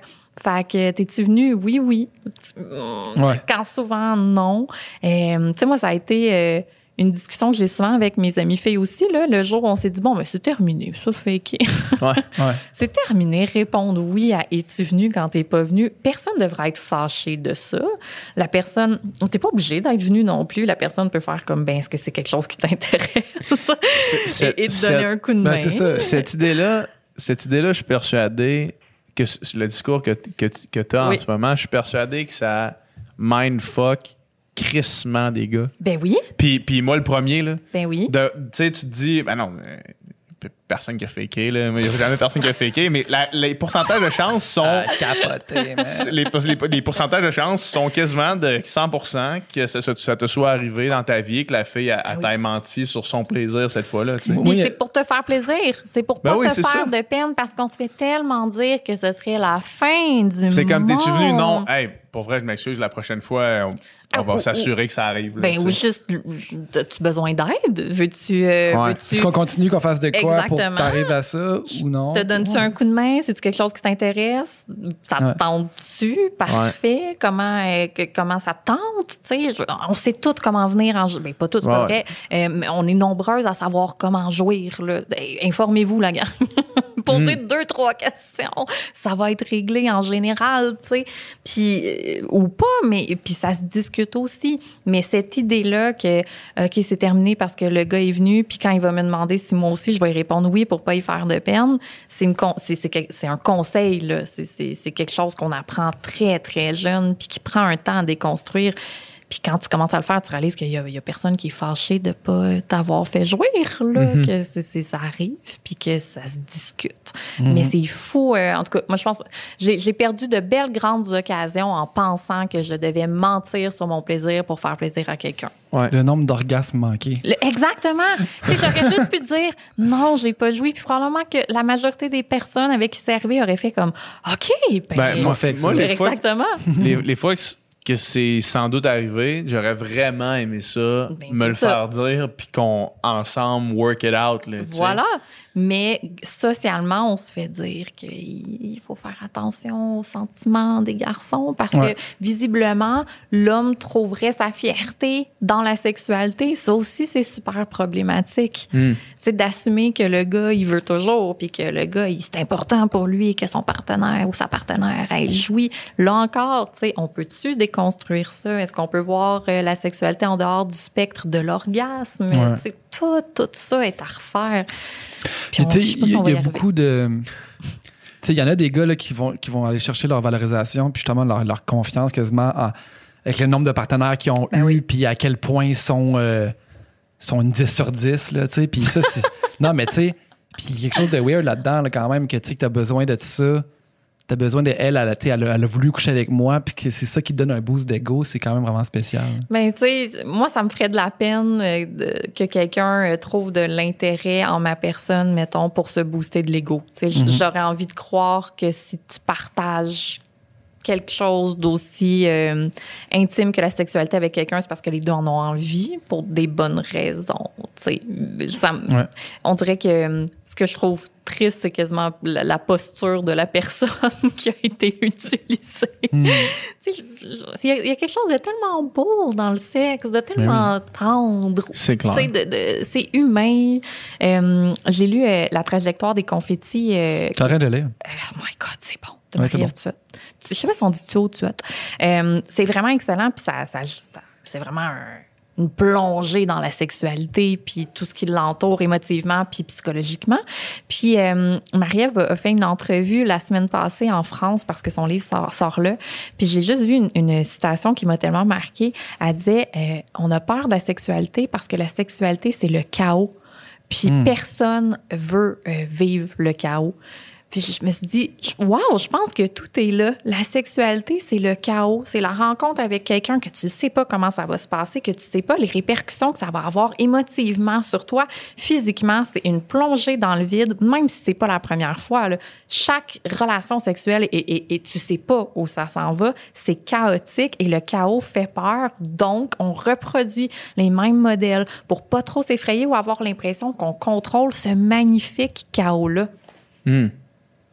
C'est bien dit. Wow. Merci beaucoup, mais c'est inspiré de Maria. Ouais, ouais, mais Ouais. non, mais c'est- c'est c'est- c'est une réflexion qui est crissement importante à avoir en tant que société. Puis, comment, comment c'est être une militante en 2020, en ce moment, avec, tu sais, tous ces questionnements? Moi, je, je me considère pas comme nécessairement militant pour pour rien. Tu sais, je, pense que je parle de véganisme, Oui. euh, tu sais, puis c'est peut-être c'est peut-être ça mon, mon- mon- mon cheval de, de, de garde. Ben oui. Puis, mais en ce moment, c'est vraiment pas ça qui est remis en question tout le temps. Ça me demande pas d'énergie.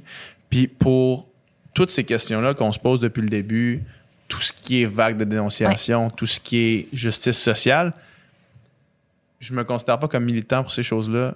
Je suis juste épuisé déjà depuis le début de l'année. Comment Mm-hmm. C'est Oui, parce que comme- ça, ce sont mes chevaux de bataille. ça, comment tu vis Ouais. ça en ce moment, ça? Parce que toutes ces questions-là qu'on se pose depuis tantôt sont remis de l'avant, sont basculées, sont, sont, sont percutées, ils s'entrechoquent. Il y a des, il y a des, des, des histoires que tu lis qui sont terrifiantes. Il y a des affaires sur le consentement qui, qui, sont décollesantes. Il y a des, des, des gens qui se font tirer dans le dos euh, partout dans le monde. C'est comme... que- comment, comment ça va? Euh, moi, ça va. euh, Puis, tu sais, parlant des, des, des fusillades, moi, en ce moment, je, je, je, pourrais jamais considérer que je suis une militante antiraciste. J'ai bien trop de chemin à faire. Ouais. J'ai trop d'éducation à acquérir. Euh, je suis dans la l'éducation vraiment et, et la contemplation fucking horrifiée en me demandant euh, ce que je peux faire. Puis ce que je peux faire, ça commence par revoir mes propres préjugés et comportements. Fait que je je peux pas me prononcer là-dessus. Je n'ai que de respect pour les militantes en ce moment qui sont au front pour une, une situation qui est euh, urgente puis importante. L'intimité, ça l'est aussi. Je veux pas faire une hiérarchie, là, mais je suis comme, je pourrais jamais être fatiguée Ouais, comparée à ces femmes-là en ce moment-là. Jamais. Je- J'ai j'ai pas le droit de dire ça. Pour- Du, du monde, tu sais, des, des, des personnes noires qui voient leur, Oui, leur vraiment? propre communauté se faire tirer dans la rue. Là. Oui, et, et encore et encore, à qui on affiche ces traumas-là, euh, je veux dire littéralement, là, sur des écrans à répétition parce que nous, on partage ça en, en- en feignant la surprise, alors que ces personnes-là ont grandi en sachant qu'elles pouvaient se faire tirer à tout moment. Là. Je veux dire, c'est, c'est, je, je, en ce moment, ce sont mes plus grandes sources d'admiration. Puis, malgré tout ce qui se passe au rayon de l'intimité où je, où je me considère militante, euh, en ce moment, c'est elles qui ont besoin de notre secours, euh, puis pas de notre secours dans le sens qu'on va les sauver, mais plus d'un filet. Là. Il faut qu'on les Ouais. entende. Là. On peut plus Ouais. les laisser crier dans le vide. Là. On- ça suffit. Ouais. Euh, ils, ont, ils ont besoin de, de nos oreilles, de nos actions. Ils ont besoin qu'on revoie nos CA. Ils ont besoin qu'on qu'on qu'on tasse, qu'on se tasse pour faire de la place aux gens qui la méritent beaucoup plus que nous. Ils ont besoin qu'on partage le micro. C'est ce que je voulais dire par le mauvais choix de mot euh, secours. Euh, parallèlement, il y, a- il y a tout ce qui se passe du côté intime où je sais entre euh, le cynisme de cool, on remet ça dans deux ans, puis ça va pas avancer de toute façon, puis je reviendrai euh, crier dans tous les micros que une, une femme ça se respecte, puis que le consentement c'est sexy, puis arrêtez donc de violer. Et je sais entre ça, puis entre, eh ben là, il y a des têtes qui tombent. Ouais. C'est excitant, ça.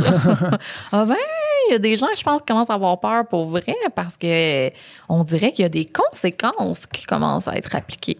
Donc, euh, ça dépend du jour. Là, aujourd'hui, je suis de bonne humeur. Tu sais, je serais comme des têtes tombent, il y a des choses qui Ça se avance. passent, ça avance. Euh, il y a de plus en plus de boys clubs qu'on est en train de dénouer. J'entends des gens changer de position que je crois sincères. Euh, j'en- beaucoup de garçons dans mon entourage se questionnent sur leur comportement, des femmes aussi, mais ça, j'étais déjà plus habituée que des femmes se remettent en question que des hommes. Euh, je vois, je, je vois une volonté maintenant être encore euh, très centrée sur les gens qui ont déjà le pouvoir. Dans le sens que, OK, moi, je vais parler de, de dénonciation des femmes autochtones alors qu'elles sont hautement plus touchées que des femmes blanches. Ben, j'en ai pas entendu beaucoup dans les médias parler de cet enjeu-là. Fait que pour moi, ça met en lumière toutes les injustices intersectionnelles Ouais. dont on parle pas. Fait que quand j'ai des petites des petits élans d'espoir, de- il y a des conséquences, j'en reviens quand même à me dire, mais et qu'on reste frileux dans est qui est-ce qu'on a décidé de croire. là aussi. Ben oui, vraiment. Donc, tu sais, moi, je peux en parler, puis il n'y a pas de problème, puis je recevrai pas de messages négatifs parce que j'ai parlé de ça. Mais Safia Nolin va en parler, puis évidemment, elle, c'est une maudite menteuse.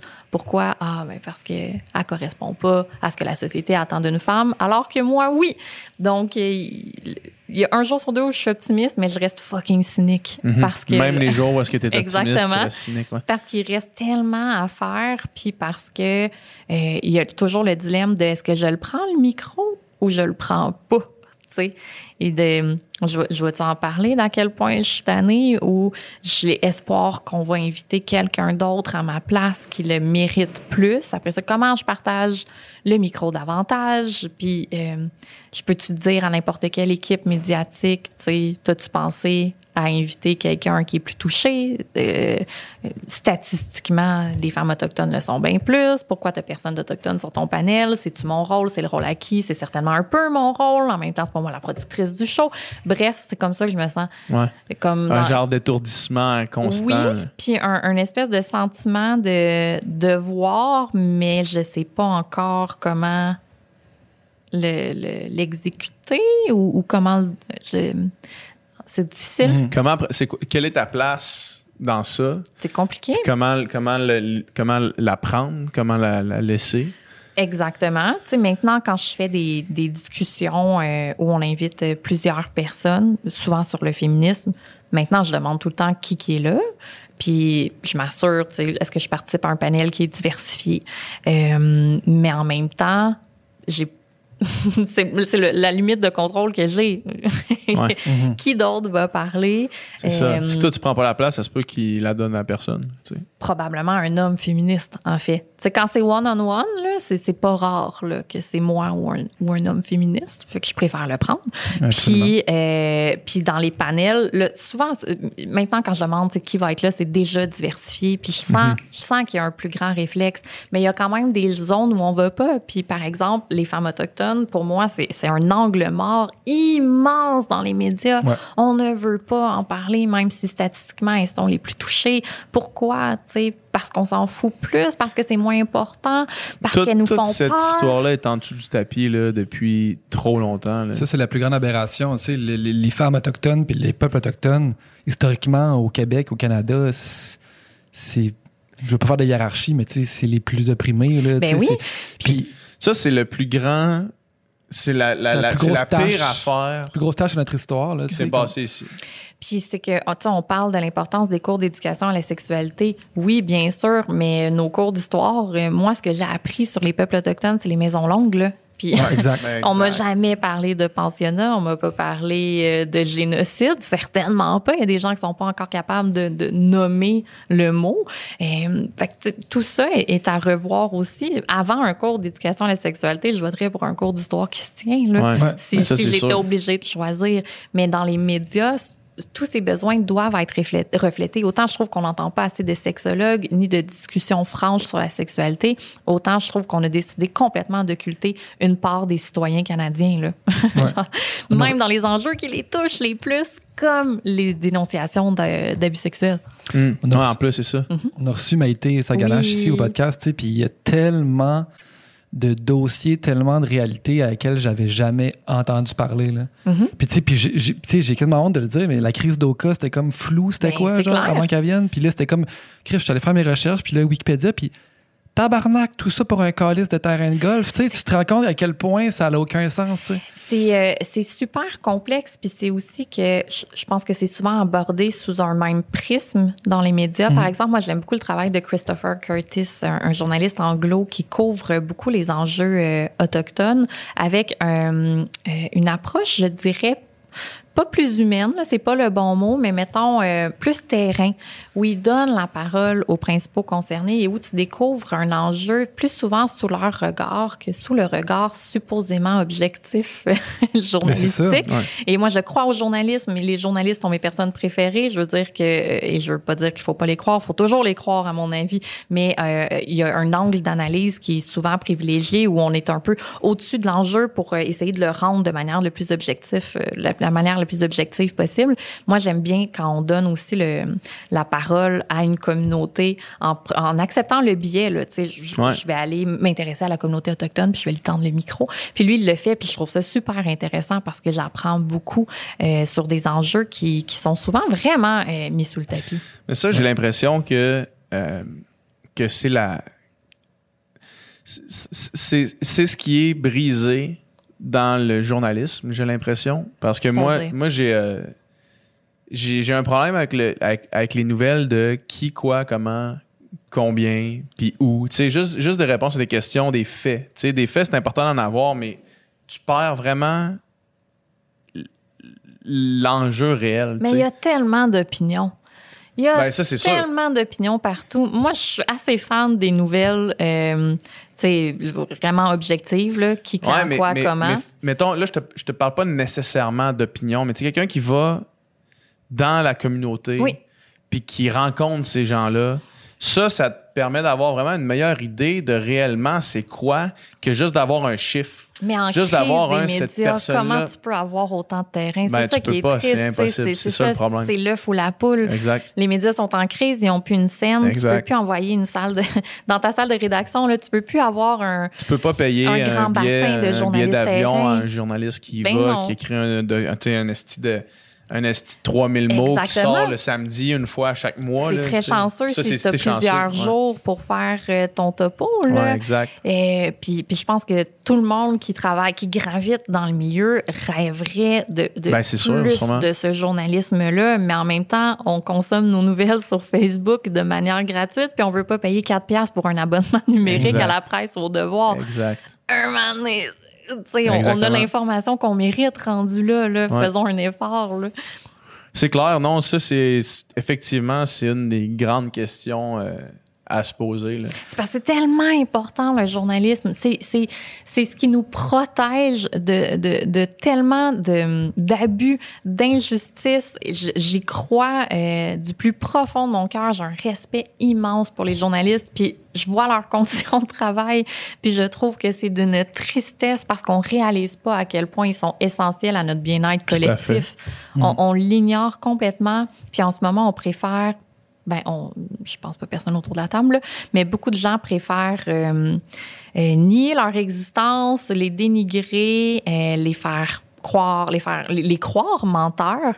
Tout ce mouvement-là contre les médias me bouleverse. Je ne le comprends pas. Mhm. Puis il y a des gens très intelligents dans mon entourage qui sont comme oui, mais tu sais que les journalistes sont tous achetés par le gouvernement. Puis je suis comme Contrôle, mais contrôle l'information. Ouais. Non, je sais pertinemment que les journalistes ne sont pas payés par le Ouais, gouvernement. ils sont littéralement le C'est- contraire. C'est tout sauf ça. Tu sais, pourquoi, d'où ça vient? Puis après ça, comment rétablir un lien de confiance avec des gens qui sont, mon doux, tellement loin de la réalité que tu te demandes est-ce qu'ils sont même ré- réchappables? Je le sais pas, mais en même temps, on peut pas les laisser être de plus en plus nombreux.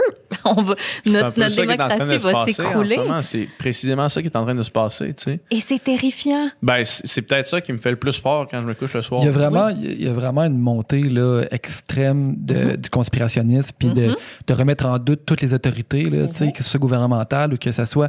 Tu sais, puis je veux dire, il y a- avoir un esprit critique, puis douter, c'est la base de la réflexion. là.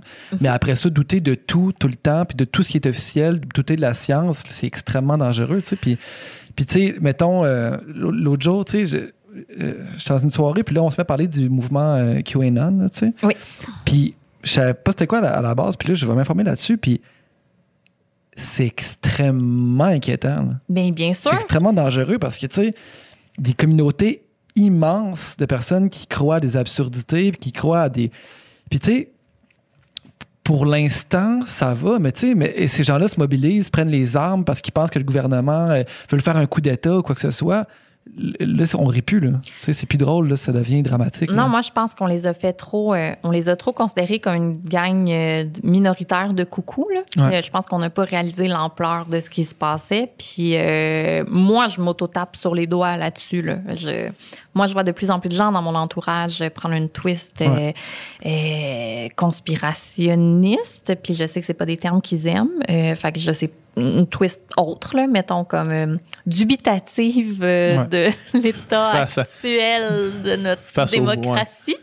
Euh, puis je me dis, OK, là, il y a quelque chose qu'il faut qu'on fasse des deux bords. Tu sais, moi, je, je crois à la science, je crois à ce que, au journalisme, je crois même en bonne partie à la bonne volonté de notre gouvernement. Euh, Je je- je suis pas prête à faire un putsch. Là. Ouais. Puis eux ne croient plus à rien de tout ça. Comment on fait pour rétablir des ponts parce qu'on peut pas les brûler là. On- on- au début, c'est ce qu'on faisait là. Je masque les conspirationnistes. Non, non, ça ça fonctionne plus. Va falloir qu'on se tende la main parce que autrement, je serai pas capable de dormir Plus le soir. Ouais. Plus cette personne-là est isolée, plus elle va s'enfoncer, tu sais, puis plus elle va sentir qu'elle a plus en commun avec les gens avec qui elle communique sur Internet vraiment. que les membres de sa famille, puis c'est à ce moment-là qu'ils sont récupérables. Puis beaucoup de gens disent il faut pas en parler dans les médias. Puis moi je me dis mais non parce qu'on va rendre légitime leur sentiment d'oppression. Ces personnes-là croient qu'elles sont censurées. euh, même si on en parle abondamment puis que leurs manifestations sont couvertes, mais elles croient honnêtement que puisqu'elles détiennent la vérité, elles sont censurées. Faut, faut, faut, faut pas rendre ça légitime. Faut montrer que non, non, non, je suis prête à vous entendre, je suis prête à vous parler. Euh, probablement pas prête à vous céder beaucoup d'arguments. Ouais. Moi, j'aurais un Mais- malaise. J'aurais malaise à inviter quelqu'un ou d'ouvertement conspirationniste ici pour avoir un débat parce que je me dis, tu sais, tu- premièrement, tu peux pas débattre avec ces gens-là parce qu'il y a aucun argument que tu veux lui donner qui va nous faire changer d'idée. Si tu amènes un argument, ils vont questionner la validité de tes sources puis quoi que ce soit, puis ils vont dire que t'es es, un vendu. tu. Oui, il n'y a aucun journal là, qui, qui Ouais, les-. Il n'y a aucune source qui est légitime. Là, tu tu Exactement. vas jamais avoir une information qui est légitime parce Non. que c'est où que tu as pris ça. Ouais, mais eux autres sont achetés par le Ils gouvernement. sont tous achetés. Fait que c'est impossible d'avoir. Puis après ça, n'empêche qu'après ça, mettons que j'ai un podcast d'une heure et demie avec quelqu'un qui expose ces idées-là, même si je la réfute, puis euh, premièrement, cette personne-là va être vraiment plus armée à mes contre-arguments. Donc, Ouais. tu sais, je vais peut-être même avoir l'air de perdre le débat Oui. contre Ouais, quelqu'un qui, qui, Oui, parce que qu'est-ce que tu réponds à quelqu'un qui dit que de toute façon, l'État est pédosatanique? Ouais. Tu sais, comment tu débats avec Donald Oui. Trump? Tu sais, c'est- c'est- c'est c'est- c'est- c'est ça, là, tu Ben, je pense que le- l'objectif, en tout cas, à mon avis, des médias devrait pas nécessairement être de tendre plus souvent le micro directement aux personnes conspirationnistes, mais plus euh, de tendre le micro à des gens qui euh, réfléchissent à la radicalisation, Ouais. qui réfléchissent à la communication, euh, aux relations interpersonnelles. Tu sais, moi, mettons, je tripe sur euh, Rachida Azdouz, qui est une psychologue spécialisée en relations interpersonnelles. Puis elle a écrit tout un livre là-dessus sur euh, comment on fait là, pour communiquer avec une personne qui s'est radicalisée sur ses positions euh, sans euh, couper les ponts, sans non plus euh, monter, faire escalader ça en Ouais. conflit. Puis c'est tellement important d'apprendre ça parce qu'on on commence tous là, à voir dans notre, dans notre famille Ouais, des personnes avec qui on on partage pas les mêmes opinions, même que mon- moi puis mon chum, maintenant qu'on va souper quelque part, avant de rentrer, j'ai dit tout le temps, qu'est-ce qu'on fait s'il est anti-masque? Parce que je Ouais. ne sais plus qui, qui est masque et anti-masque. Puis là, tu sais, on en discute. Comme, OK, ben, on dit que nous, on, on croit l'importance de ça, mais tu sais, on, on, on les, on les trigger pas. On n'amène pas la conversation nous-mêmes. S'ils nous amènent là, on est ferme. On dit que nous, on ne croit pas à ça. On cherche pas nécessairement à changer de sujet, mais on ne cherche pas non plus la chicane. OK, parfait. Ouais. Puis là, on rentre. Mais il faut Ça- discuter de ces mécanismes-là à mettre en place. Ça m'est arrivé la première fois euh, de me faire euh, de me faire caler par quelqu'un qui était anti-masque puis qui était euh, on était en- on était ensemble au bar, je m'en- je m'en vais à la salle de bain, fait que je remets mon masque, puis là je m'en vais à la salle de bain. Puis là il y a un gars qui est là qui se lave les mains, il me regarde puis il dit euh, tu devrais pas croire ce que le gouvernement dit là, mon pour le masque. Puis là moi je me lave les mains, j'ai mon masque. Puis là je le regarde. Puis là je dis rien, puis là il me dit tu sais aujourd'hui il fait beau dehors là, prends l'air. Puis là je l'ai regardé, j'ai fait je vais retourner à ma table, je vais enlever mon masque, puis je vais prendre l'air. Ouais. Quand je vais être rendu assis à ma table. C'est tu sais. parfait. Puis comme je suis juste parti, mais le gars, c'était la première fois que je me faisais challenger face à face, puis que j'ai comme réalisé que, OK, là, tu sais, l'espèce de petite le petit groupe que je semblais voir qui commençait à prendre de l'ampleur sur Facebook, il est rendu dans, il est rendu dans les toilettes avec moi. Là. Oui, oui, oui. Il me parle, là, tu sais, il existe pour vrai, il est concret. là, tu sais. Exactement. Puis comment on fait rendu là pour pas que ça vire en bataille ou, Ouais. ou en dialogue de sourds?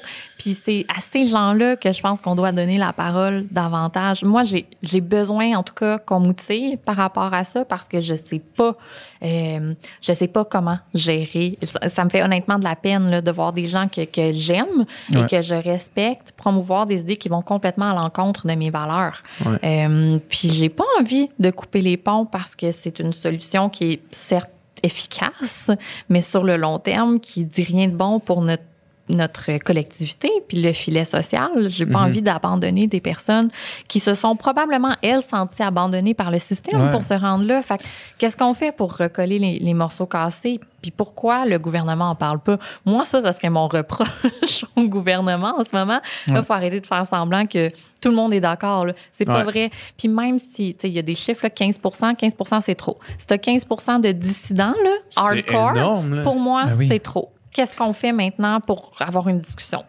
Ben oui, c'est ça. Puis tu sais, c'est des gens, souvent, c'est les gens les plus vulnérables qui vont tomber là-dedans. Puis 2020, c'est une année extrêmement difficile Pour tout le monde. pour tout le monde, mais pour certains plus que d'autres. Ben oui. Tu sais, puis, tu sais, cette position-là, tu sais, tu sais, les gens vont dire fais tes recherches, fais tes recherches, nanana.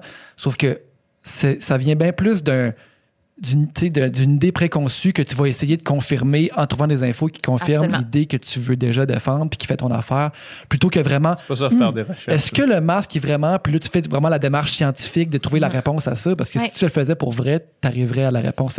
Mais, tu sais, en même temps, moi, mettons, la, la, la pandémie tombe, euh, tu sais, j'ai pas de maison, j'ai pas d'enfant, genre, je peux continuer à faire des podcasts, euh, je- tu sais, je suis à la PCU, j'arrive, tu sais, je suis pas trop stressé, mais tu sais, mettons, j'ai. Tu sais, mettons, je pense à une personne, tu sais, mettons, sur mon Facebook. Ben, lui, il venait de s'acheter une maison, vient d'avoir un petit gars. Lui, il a une business qui est dans l'événementiel. C'est sûr qu'il est Puis, fâché. du jour au lendemain, il perd tout. Mhm. Il est stressé. Il est vulnérable. Puis là, il voit que les Puis- chiffres descendent, qu'il y a vraiment pas beaucoup de monde qui sont Ben affectés oui. par la COVID. Fait que lui, tu sais, par. Tu lui, il part avec le présupposé. En fait, lui, il, il- il prêche pour sa paroisse, là, tu sais. Puis Puis, c'est aussi rassurant d'avoir quelqu'un à blâmer. Ouais, ben oui, Ouais. c'est clair. Ah, euh, T'as une impression de contrôle, je pense, là, je suis pas psy, là, mais t'as t'as une impression de contrôle sur une situation où on n'en a pas en ce moment. Puis Mhm. c'est alarmant de pas avoir le moindre contrôle sur euh, notre vie intime, professionnelle, sociale. Je ne contrôle plus rien en ce moment. Là. Ouais, le c'est gouvernement pourrait me dire demain, ben là, tu restes chez vous, puis t'en as plus de job, puis je peux rien faire. c'est. C'est horrifiant. Puis ça vient combler ce besoin-là, justement, d'appartenance. Tu sais, les gens qui vont tomber dans des groupes Facebook comme ça, c'est ben, tu sais, l'isolement. Je veux dire, tout le monde s'est isolé tu sais, durant la, la pandémie. Puis tu sais, l'isolement, c'est extrêmement difficile. Puis justement, je pense que c'est ça. C'est, c'est OK, ben là, je trouve une communauté qui m'accepte, avec qui j'ai des choses Mhm. en commun. Puis, puis, puis là, ça prend de plus en plus, de plus en plus de place. Puis là, ça devient extrêmement. Mais c'est ça, c'est, c'est les plus vénérables. Mais donc, on peut comprendre ce cheminement-là. Absolument. Après ça, comment on fait pour se retrouver tout le monde ensemble? C'est- Ouais. c'est- Pour moi, il est là le, le lien manquant. Je suis capable d'empathie pour la personne qui t'a challengé Ben ça, dans exact. une toilette. Ouais. Mais après ça, comment je fais pour rétablir le contact, pour qu'on revienne dans le même monde, eux et nous? Puis là, moi, j'ai pas de solution, Ben, c'est mais je commence à croire que c'est pressant. Ouais, ben oui, parce que si, si le fossé est trop grand, euh, tu, tu, tu fais jamais de pont qui le traverse. là. Exactement. Puis je sais pas qui a euh, les compétences pour le faire, mais j'espère que le gouvernement est en mode recrutement. J'espère Ouais. qu'en ce moment, ils cherchent, ils, ils- ils considèrent ça dans les, les, dans les trucs euh, pertinents puis importants à gérer. Là. J'espère, parce qu'une Dans la deuxième gestion de la vague, crise, oui, une deuxième vague sans, euh, sans une solidarité sociale, je me demande en tabarouette comment ça se passe. Ben, t'es dans la merde en crise, là, c'est sûr, mais tu sais, ramène l'idée du confinement, là, euh, comme on l'a Ouais. connu, là, on referme les business, tout referme. Ramène cette idée-là, là, puis t'as des émeutes dans la rue, Ouais, t'as- le feu dans, dans le centre-ville, c'est sûr. Là. Les gens sont tannés. C'est sûr.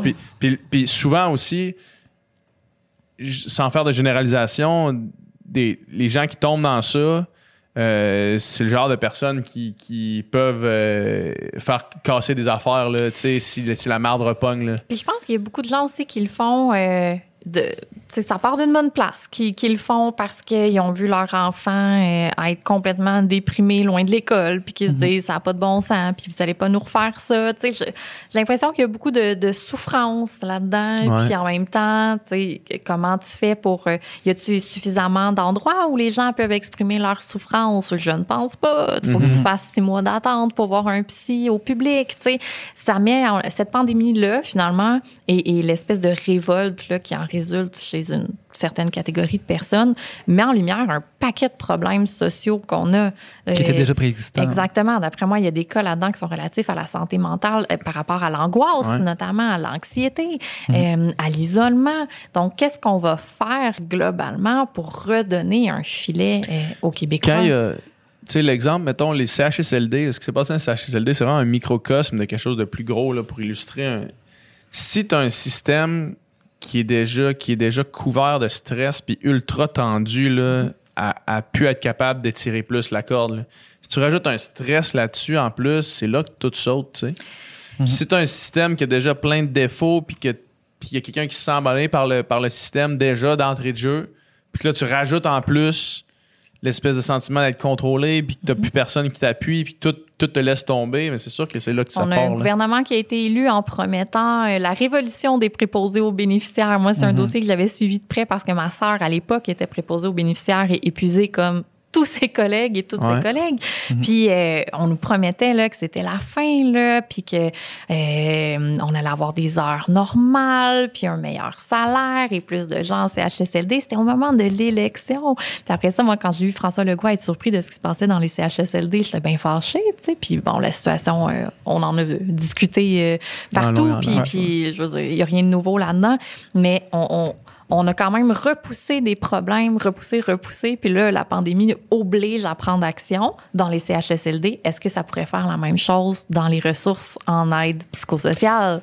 Mais tu sais, tu vois, l'autre jour, j'ai vu un échange entre euh, Catherine Fournier puis le premier ministre, justement, Oui. puis elle, elle a justement mettait ça en lumière, là, elle amenait ça, OK, il y a vraiment une montée Oui. de la pensée complotiste en ce moment au Québec, C'est arrive, vrai que Catherine est une des rares à, à À en vraiment hein. euh, à- amener le sujet.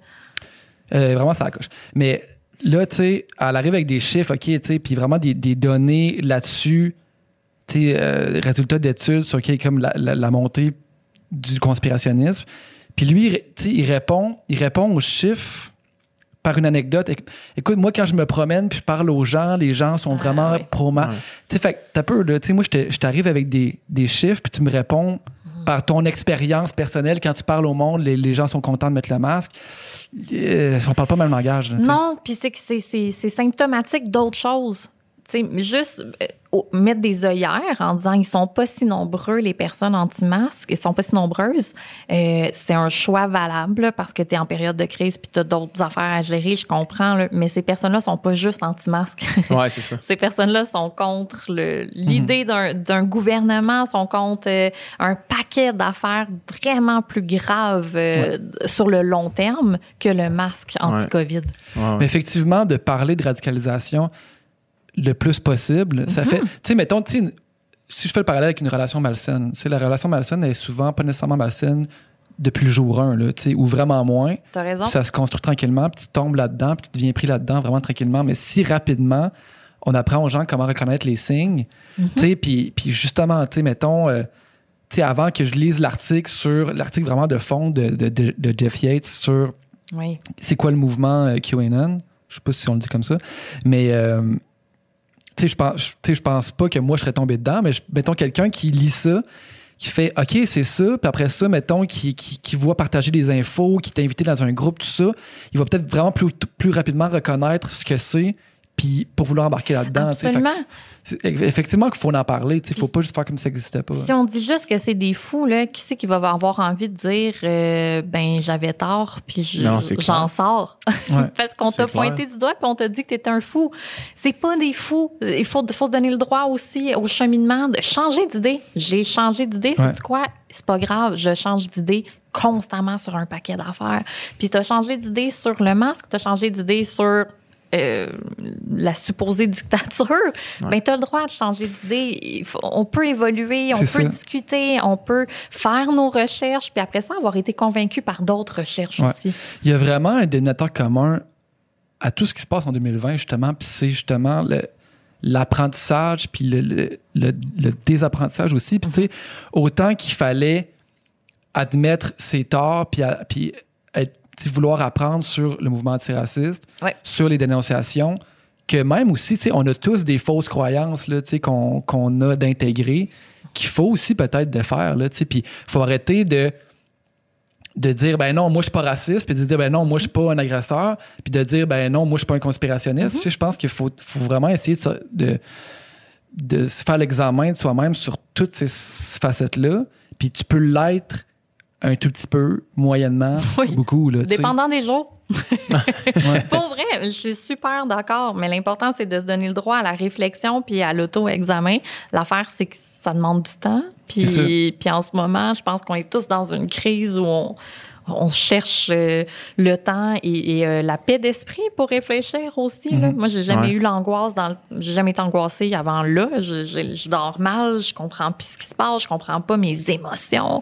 Puis je me dis, moi, j'ai la chance euh, et les privilèges euh, d'avoir euh, d'a- d'avoir été saine dès le départ, là, tu sais, Ouais. d'avoir eu les outils et l'argent nécessaires pour avoir une certaine paix d'esprit.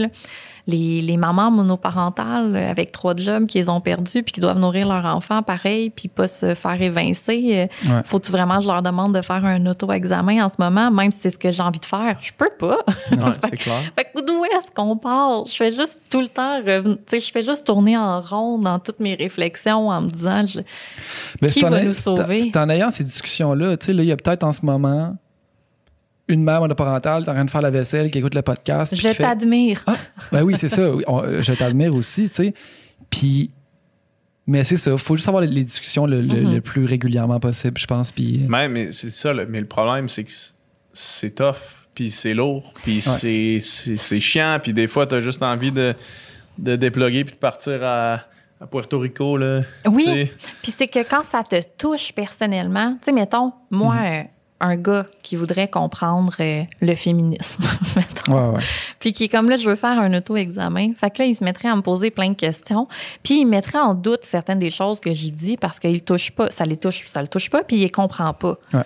Moi, ça va me mettre en tabarnak. Moi, ça va m'épuiser. Moi, ça va, ça va me demander quatre fois plus d'énergie pour aider cette personne-là à progresser. Comme quand moi, je demande à une personne noire, euh, mais pourquoi euh, c'est c'est pas, pourquoi c'est grave de te demander d'où tu viens? C'est la même affaire. Fait que mettons que nous, on se dit, ben, il faut discuter avec euh, une personne conspirationniste pour essayer de comprendre comment elle pense puis l'aider. Mais cette personne-là va se braquer quatre fois plus parce que ça la touche intimement. Fait que je je me demande souvent aussi, mais comment je fais pour discuter de tout ça sans la pousser tout de suite dans des retranchements super émotifs que moi, je Ouais. comprends pas parce que moi, je, je pense, je crois pas au Pizzagate, là. J'y crois pas pantoute. Alors que cette personne-là, c'est intime pour elle, ça la trigger. Ouais. Fait que comment, on parle de quoi, comment on l'approche? J'ai vraiment besoin de suivre un cours de psychologie, honnêtement, sur quelles questions je peux poser à un proche qui est tombé de ce côté-là euh, de la croyance sans euh, tout de suite le pousser à se braquer parce que c'est un enjeu émotif pour lui, comme moi, je me braque quand un gars euh, joue à l'avocat du diable. Merci infiniment. Tu sais, la fille est juste venue poser plein de questions. non, mais écoute, mais c'est tous des sujets sur lesquels on n'a pas de réponse, puis on n'en aura pas avant un bout. Je Ça pense pas que ça existe des réponses. de poser plein de questions à l'univers. Ouais, puis ben en fait, c'est tu poses des questions ben premièrement à nous, Ouais. mais deuxièmement à tout le monde ici qui écoute puis qui ces questions-là, ils restent avec nous puis puis on y pense là. Moi, il y a pas Ah oui. il y a pas une journée depuis euh, depuis le début de la Covid là, que je me suis pas mis que j'ai pas réfléchi à quoi que ce soit au niveau de la société Ouais. puis, puis des enjeux sociaux. Tu sais, il y a, y a pas une fois que je me suis, que je me suis levé avec juste aucune remise en question à faire. C'est vrai. Depuis ça, ça fait longtemps, là, Mhm. tu sais. Puis euh, ben, je pense que c'est nécessaire, même si, des fois c'est. Si fois, vous trouvez des réponses, écrivez-moi. Écrivez dans les commentaires vos réponses. Puis tu sais, comme tu sais, dans deux ans, il va avoir le même mouvement. là. Tu sais, c'est avoir commencé. Sauf que à chaque fois, je pense que tu sais, c'est des petites victoires. là. On n'est pas arrivé, on n'est pas arrivé à destination, mais dans deux ans, dans quatre ans, dans six ans. Je suis pas sûr que je suis pas sûr qu'il y a une destination. tu sais. Mais j'espère revenir euh, dans deux ans faire. C'était vraiment moins pire cette fois-ci, hein, les gars? Il y a vraiment moins de questions cette Oui, fois-ci quand il y a une nouvelle euh, plaie qui court là, d'un d'un coup d'un rue. Yeah. All right, hey, merci beaucoup. De rien.